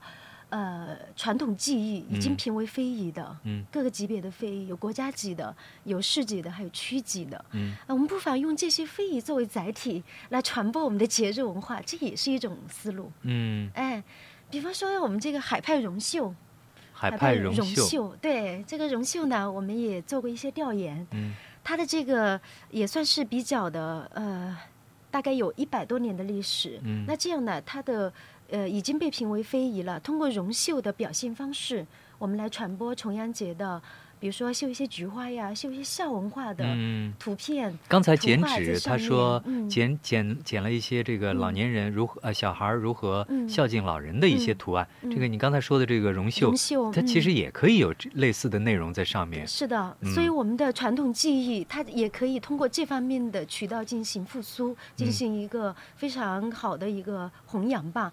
结合我们的节日文化，我觉得这是一个非常，呃，怎么说呢，共生共荣的一个过程。嗯这点很重要。不光是绒绣了，像上海的确还有像松江的固绣，嗯哎，这个也是传承历史很悠久的、优秀的非物质文化遗产。嗯这些都是海派很优秀的传统技艺。嗯，这些呃文化的这个，我们说一嗯一直在说传承传承哈，嗯可能呃一些这个精神方面的，或者说说是这个呃。就说看不见摸不着的东西，它不好传承。嗯可能通过这些载体呢，它就可以更好的让我们记住它。对呃，随时能够想起这个，通过这个符号，我们可以想起这个节日，想起这些民俗。哎呀，周乐，你说的太对了，这就是我们说的象征符号它的功力所在了。嗯它的功能就是在于能够唤起我们的文化记忆，嗯能够增强我们的文化自觉性，从而呢达到我们的这个传播传承的这么一个使命，叫嗯守土有责嘛。我们嗯说，好，我们还不能说到这个菊花哈。哎，我们中国人对这个大自然呢，都赋予了浮想联翩的想象。对，有茱萸，呃，我们说到茱萸，那一定要说 一定说要说菊菊花了啊。嗯，我们对花卉其实都是有很多的象征，嗯赋予它的象征意义的。菊花本来就是一种高洁的一种象征。嗯，在西方呢有一种叫花语，嗯花有它有它的语言嗯呃，那么东方呢，像我们中国对花卉它有很多的象征含义，比如说水仙叫做什么呢？水仙叫做凌波仙子，因为它嗯生活在水中。嗯像这个海棠，我们叫花中仙女。嗯还比方说牡丹叫花中皇后。嗯呃，或者说是它的富贵啊等等。呃，说起这个菊花呀，它被称为花中隐士，嗯隐居的隐。嗯嗯，说起菊花，我们又不得不提到一个文人，嗯叫陶渊明。陶渊明啊，对，采菊东篱下，悠然见南山啊。所以陶渊明是爱菊成痴的。嗯所以我们对菊花它的这种品格呢，赋予了非常呃深厚的这么一个象征意义。比如说它的呃叫做什么呢？艳而不俗。嗯，它其实是开的非常的。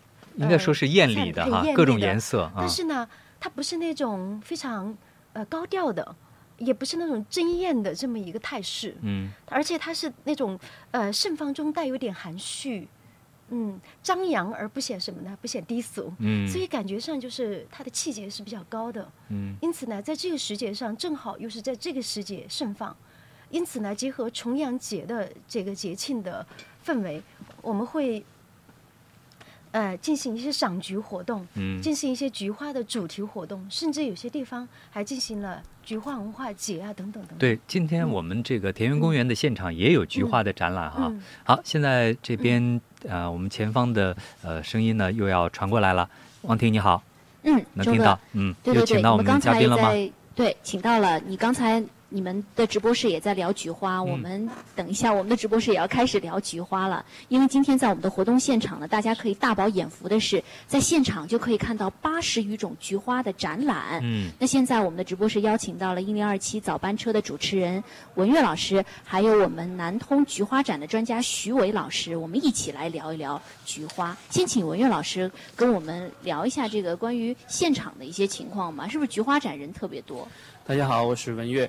呃，我是差不多八点左右就是来到现场的，嗯因为我们这次的重阳民俗季啊，嗯在田园这边的一个会场呢，就是我是直奔这个菊花展的。就八点来的时候，应该说已经很多人了。嗯那然后我刚才是在九点半，也是我们的直播进行当中的时候呢，我又去看了看这个人呐、应该说多了很多，嗯。而且就是给给我的感受，我我我先谈一个大体的感受啊，嗯，好，呃，应该说这个菊花，呃，它本身就是刚才我相信可能专家我们在直播间可能也聊了很多，嗯。比如说文人啊对菊花的那种。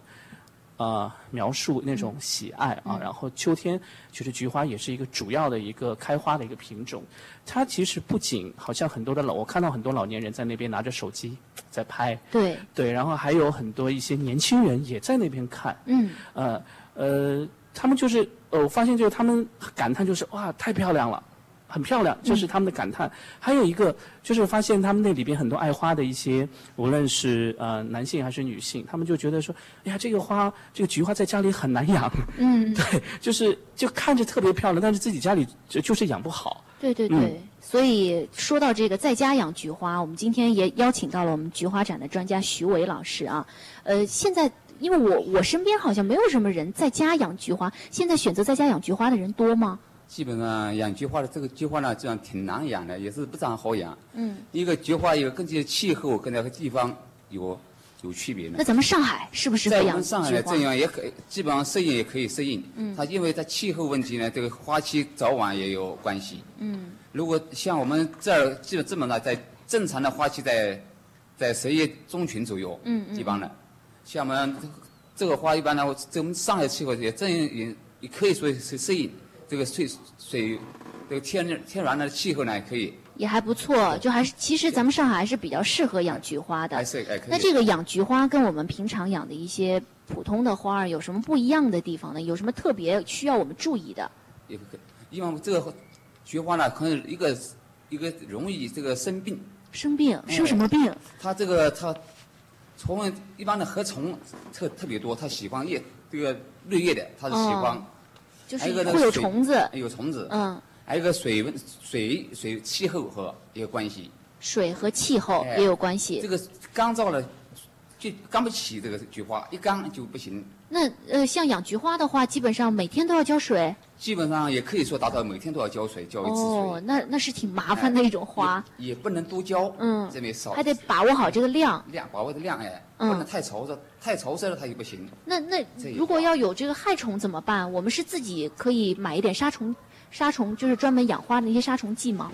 这个，这个看这个插花是什么病呢？要看你，要看什么病？哎，看什么病对症下药的这个花，哦，感觉这个花儿还不是特别好养不是呢。呃，不是太好养。因为之前我在进入到我们直播室之前小逛了一下，看到这个菊花是围成一个大圆圈，嗯而且色彩非常的丰富啊。我们赶紧抓紧时间再介绍一下我们今天展出的八十余种菊花，因为我看到有粉红色、有白色、有黄色，大概是什么类型的菊花？什么品种的我？对我，我刚我插一句，我刚才其实看到有很多的名字特别的好听，嗯比如说很气势磅礴的，就是有一种黄河。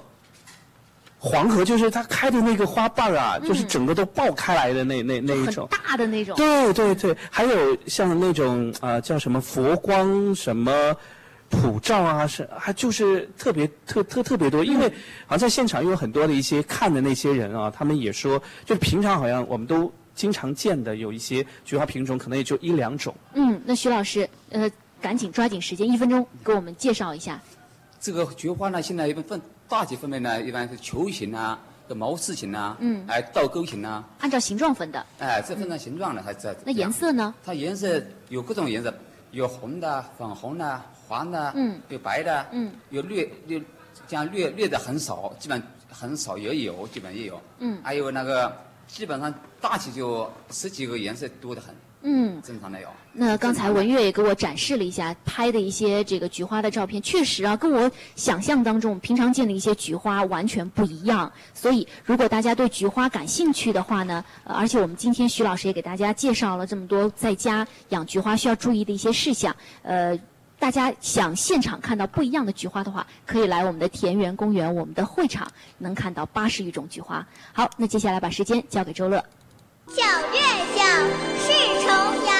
遥知兄弟登高处，遍插茱萸少一人。笑字当头，乐游四方，寿比南山。一零二七闵行人民广播电台，二零一五九九重阳民俗记。重阳节自古就有出游赏景、登高远眺、赏菊、插茱萸、吃重阳糕、饮菊花酒等习俗。等等，你是不是忘了什么？九九重阳，给老人一点爱，这才是最重要的活动。一零二七闵行人民广播电台，二零一五九九重阳民俗记。专桥重阳民俗文化系列活动现场的情况呢，非常的丰富啊。我们还是把时间交到现场汪婷的手中。汪婷，嗯，好的，周乐。呃，我们今天这个会场的直播室真的是来了一批嘉宾，又送走一批嘉宾。那现在我身边的嘉宾又换了一批啊。我们现在呃邀请到了制作香囊，还有这个。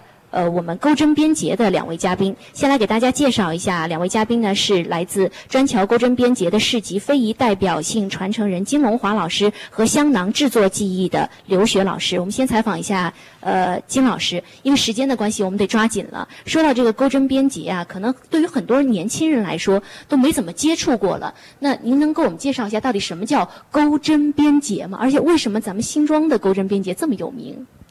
嗯，钩针编辑是主要是，呃，是用一根针一根线嗯编织出来的东西呢，都是那个畅销国内外的。对，因为我看您今天身上穿的这件就是我们自己勾出来的嘛，对对对因为好像还挺复杂的，上面还有花儿，还有还有珠子，呃这个属于属于还是简单的。这个还简单啊这个还简单的。啊，那我们今天展台展出了哪些？展出展台展出呃展出的那些都是那个彩色的那种，那个技术艺术，嗯，呃，比以前不一样了。现在是讲究这个呃，呃，可能我们现场的信号呢出了一点问题，现在没有听到呃现场的一些声音。呃，王婷能听到吗？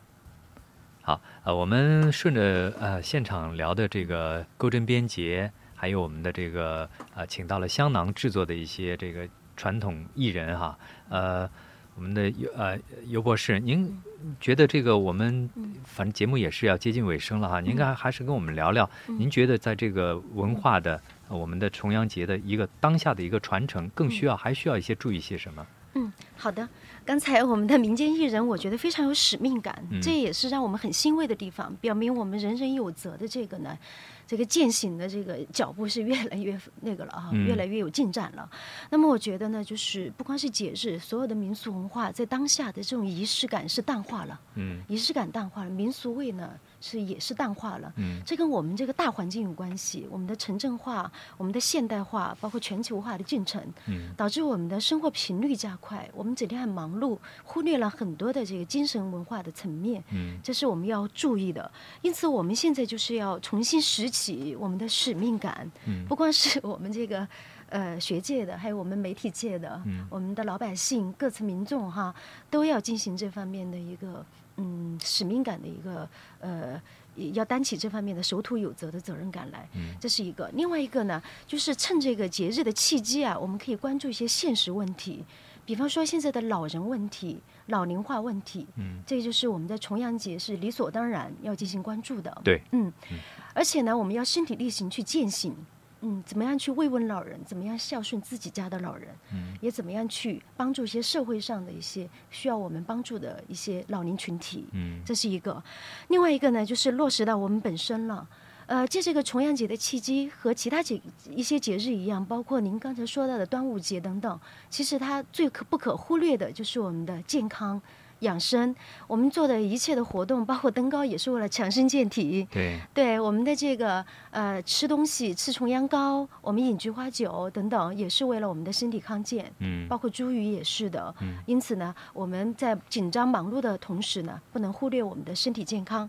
还有一点就是我们的人际交往啊，也可以趁节日的契机进行一个增进啊。我们为什么说人情味儿变淡了？就是因为我们可能所用的载体、所用的渠道呢。呃，越来越不那么的有有这个人文关怀了。我们可能就发条短信、发条微信，这个呢可能还不足以表达我们的关爱，我们的一种呃感情。我们就通过节日的这个呃载体吧，我们这个机会啊，来进行一个加强人际交往。我们可以吃顿饭，可以一起团圆，可以嗯相约出外秋游，嗯也可以甚至呢把这个重阳节的一些文化符号作为馈赠的佳品，嗯也可以增进我们的人际交往等等。嗯这些是我们要注意的。嗯那么在这个节日当中呢，作为我们每个人的个体，也可以把它当做一个舒缓身心、放慢脚步的一个重要的时机。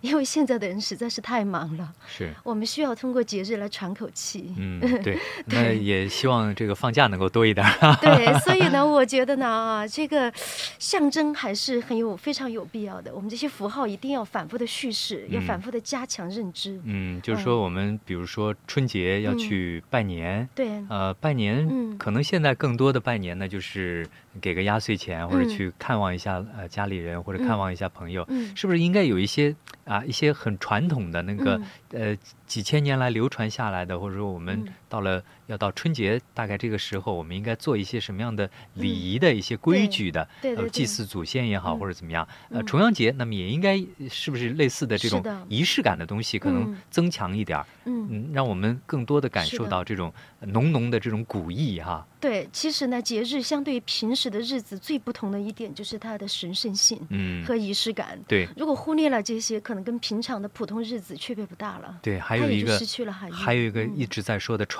承，几千年来的一些嗯。这个，你看文化的这种嗯。很细小的一些，哪怕是一个一点一滴的东西，这样流传下来，还带着浓浓的古意的，能够流传到今天。那我们嗯。保存这种东西，可能就这种仪式感就更强烈一些。对，所以需要我们在生活中不断的叙事，嗯。讲故事也好，行为也好，来嗯。强化这个那认知。那干嗯脆给我我们来听一听这个现场呃，现在新录呃，喂，喂，哎哎，周乐能听到吗？哎，能听到啊？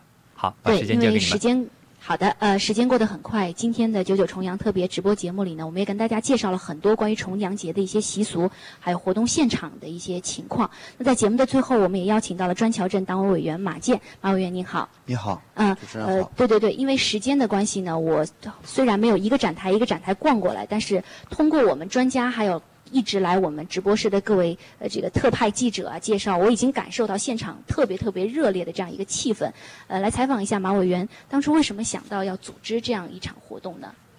嗯，实际上我们组织这样一场活动，就是我们砖桥镇政府和呃，在这个市呃非遗保护中心和区文明办的指导下，我们希望通过民俗文化、家庭文化的这种呃传承和宣传，嗯或者组织一些活动的形式，让更多的老百姓、更多我们的群众能够认同我们的家庭，认同我们自己的文化，认同我们自己的节日。所以呢，我们设置了孝、乐、寿三个主题，也设置了这样的一个重阳高会，用这种吃糕的这种呃民俗的形式，然后让老百姓喜欢这样一个节日。嗯，那活动也进行到现在，您觉得有达到预期的这样一个效果吗？呃，从我们现在呃参加这次活动的呃群众的这个脸上，或者是这个热情度上面，我们感觉这个活动，我们应该说效果还是比较明显的。当然，我们这个活动里面可能还有一些不足，下一次我们想明年我们会组织更好的活动，嗯提供给我们的群众。好的谢谢大，家。其实我觉得，呃，我们马委员也很非常谦虚啊。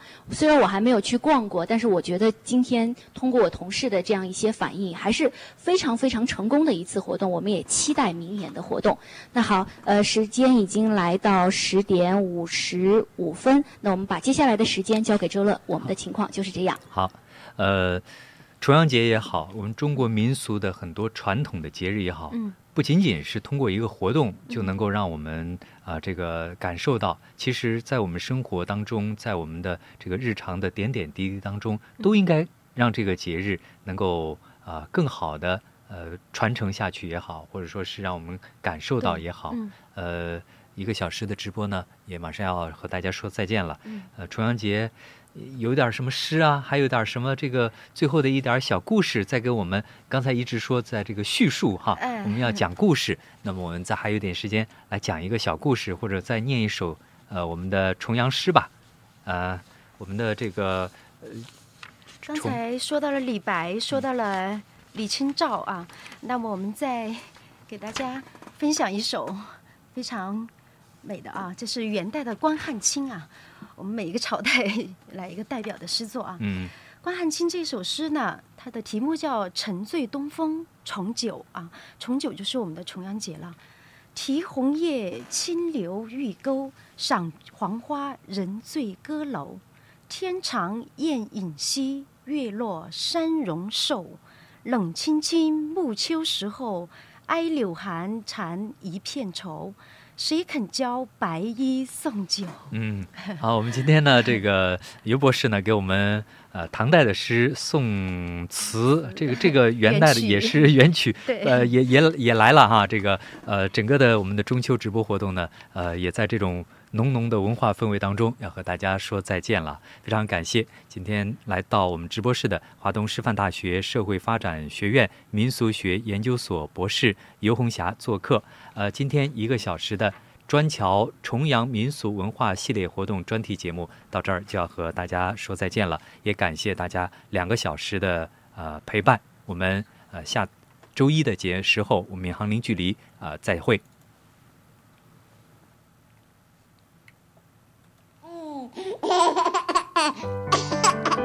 当你还很小的时候，他们花了很多时间教你用勺子。用筷子吃东西，教你穿衣服、绑鞋带、系扣子，教你洗脸，教你梳头发，教你做人的道理。所以，当他们有天变老时，当他们想不起来或接不上话时，请不要催促他们。当他们开始忘记系扣子、绑鞋带儿。当他们开始在吃饭时弄脏衣服，请不要怪罪他们。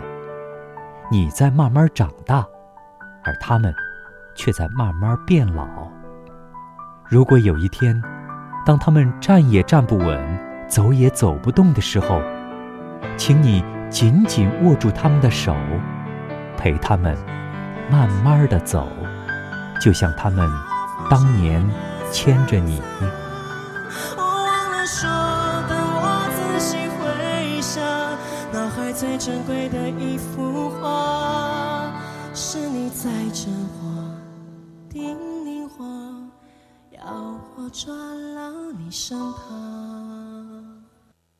重阳节自古就有出游赏景、登高远眺、赏菊、插茱萸、吃重阳糕、饮菊花酒等习俗。等等，你是不是忘了什么？九九重阳，给老人一点爱，这。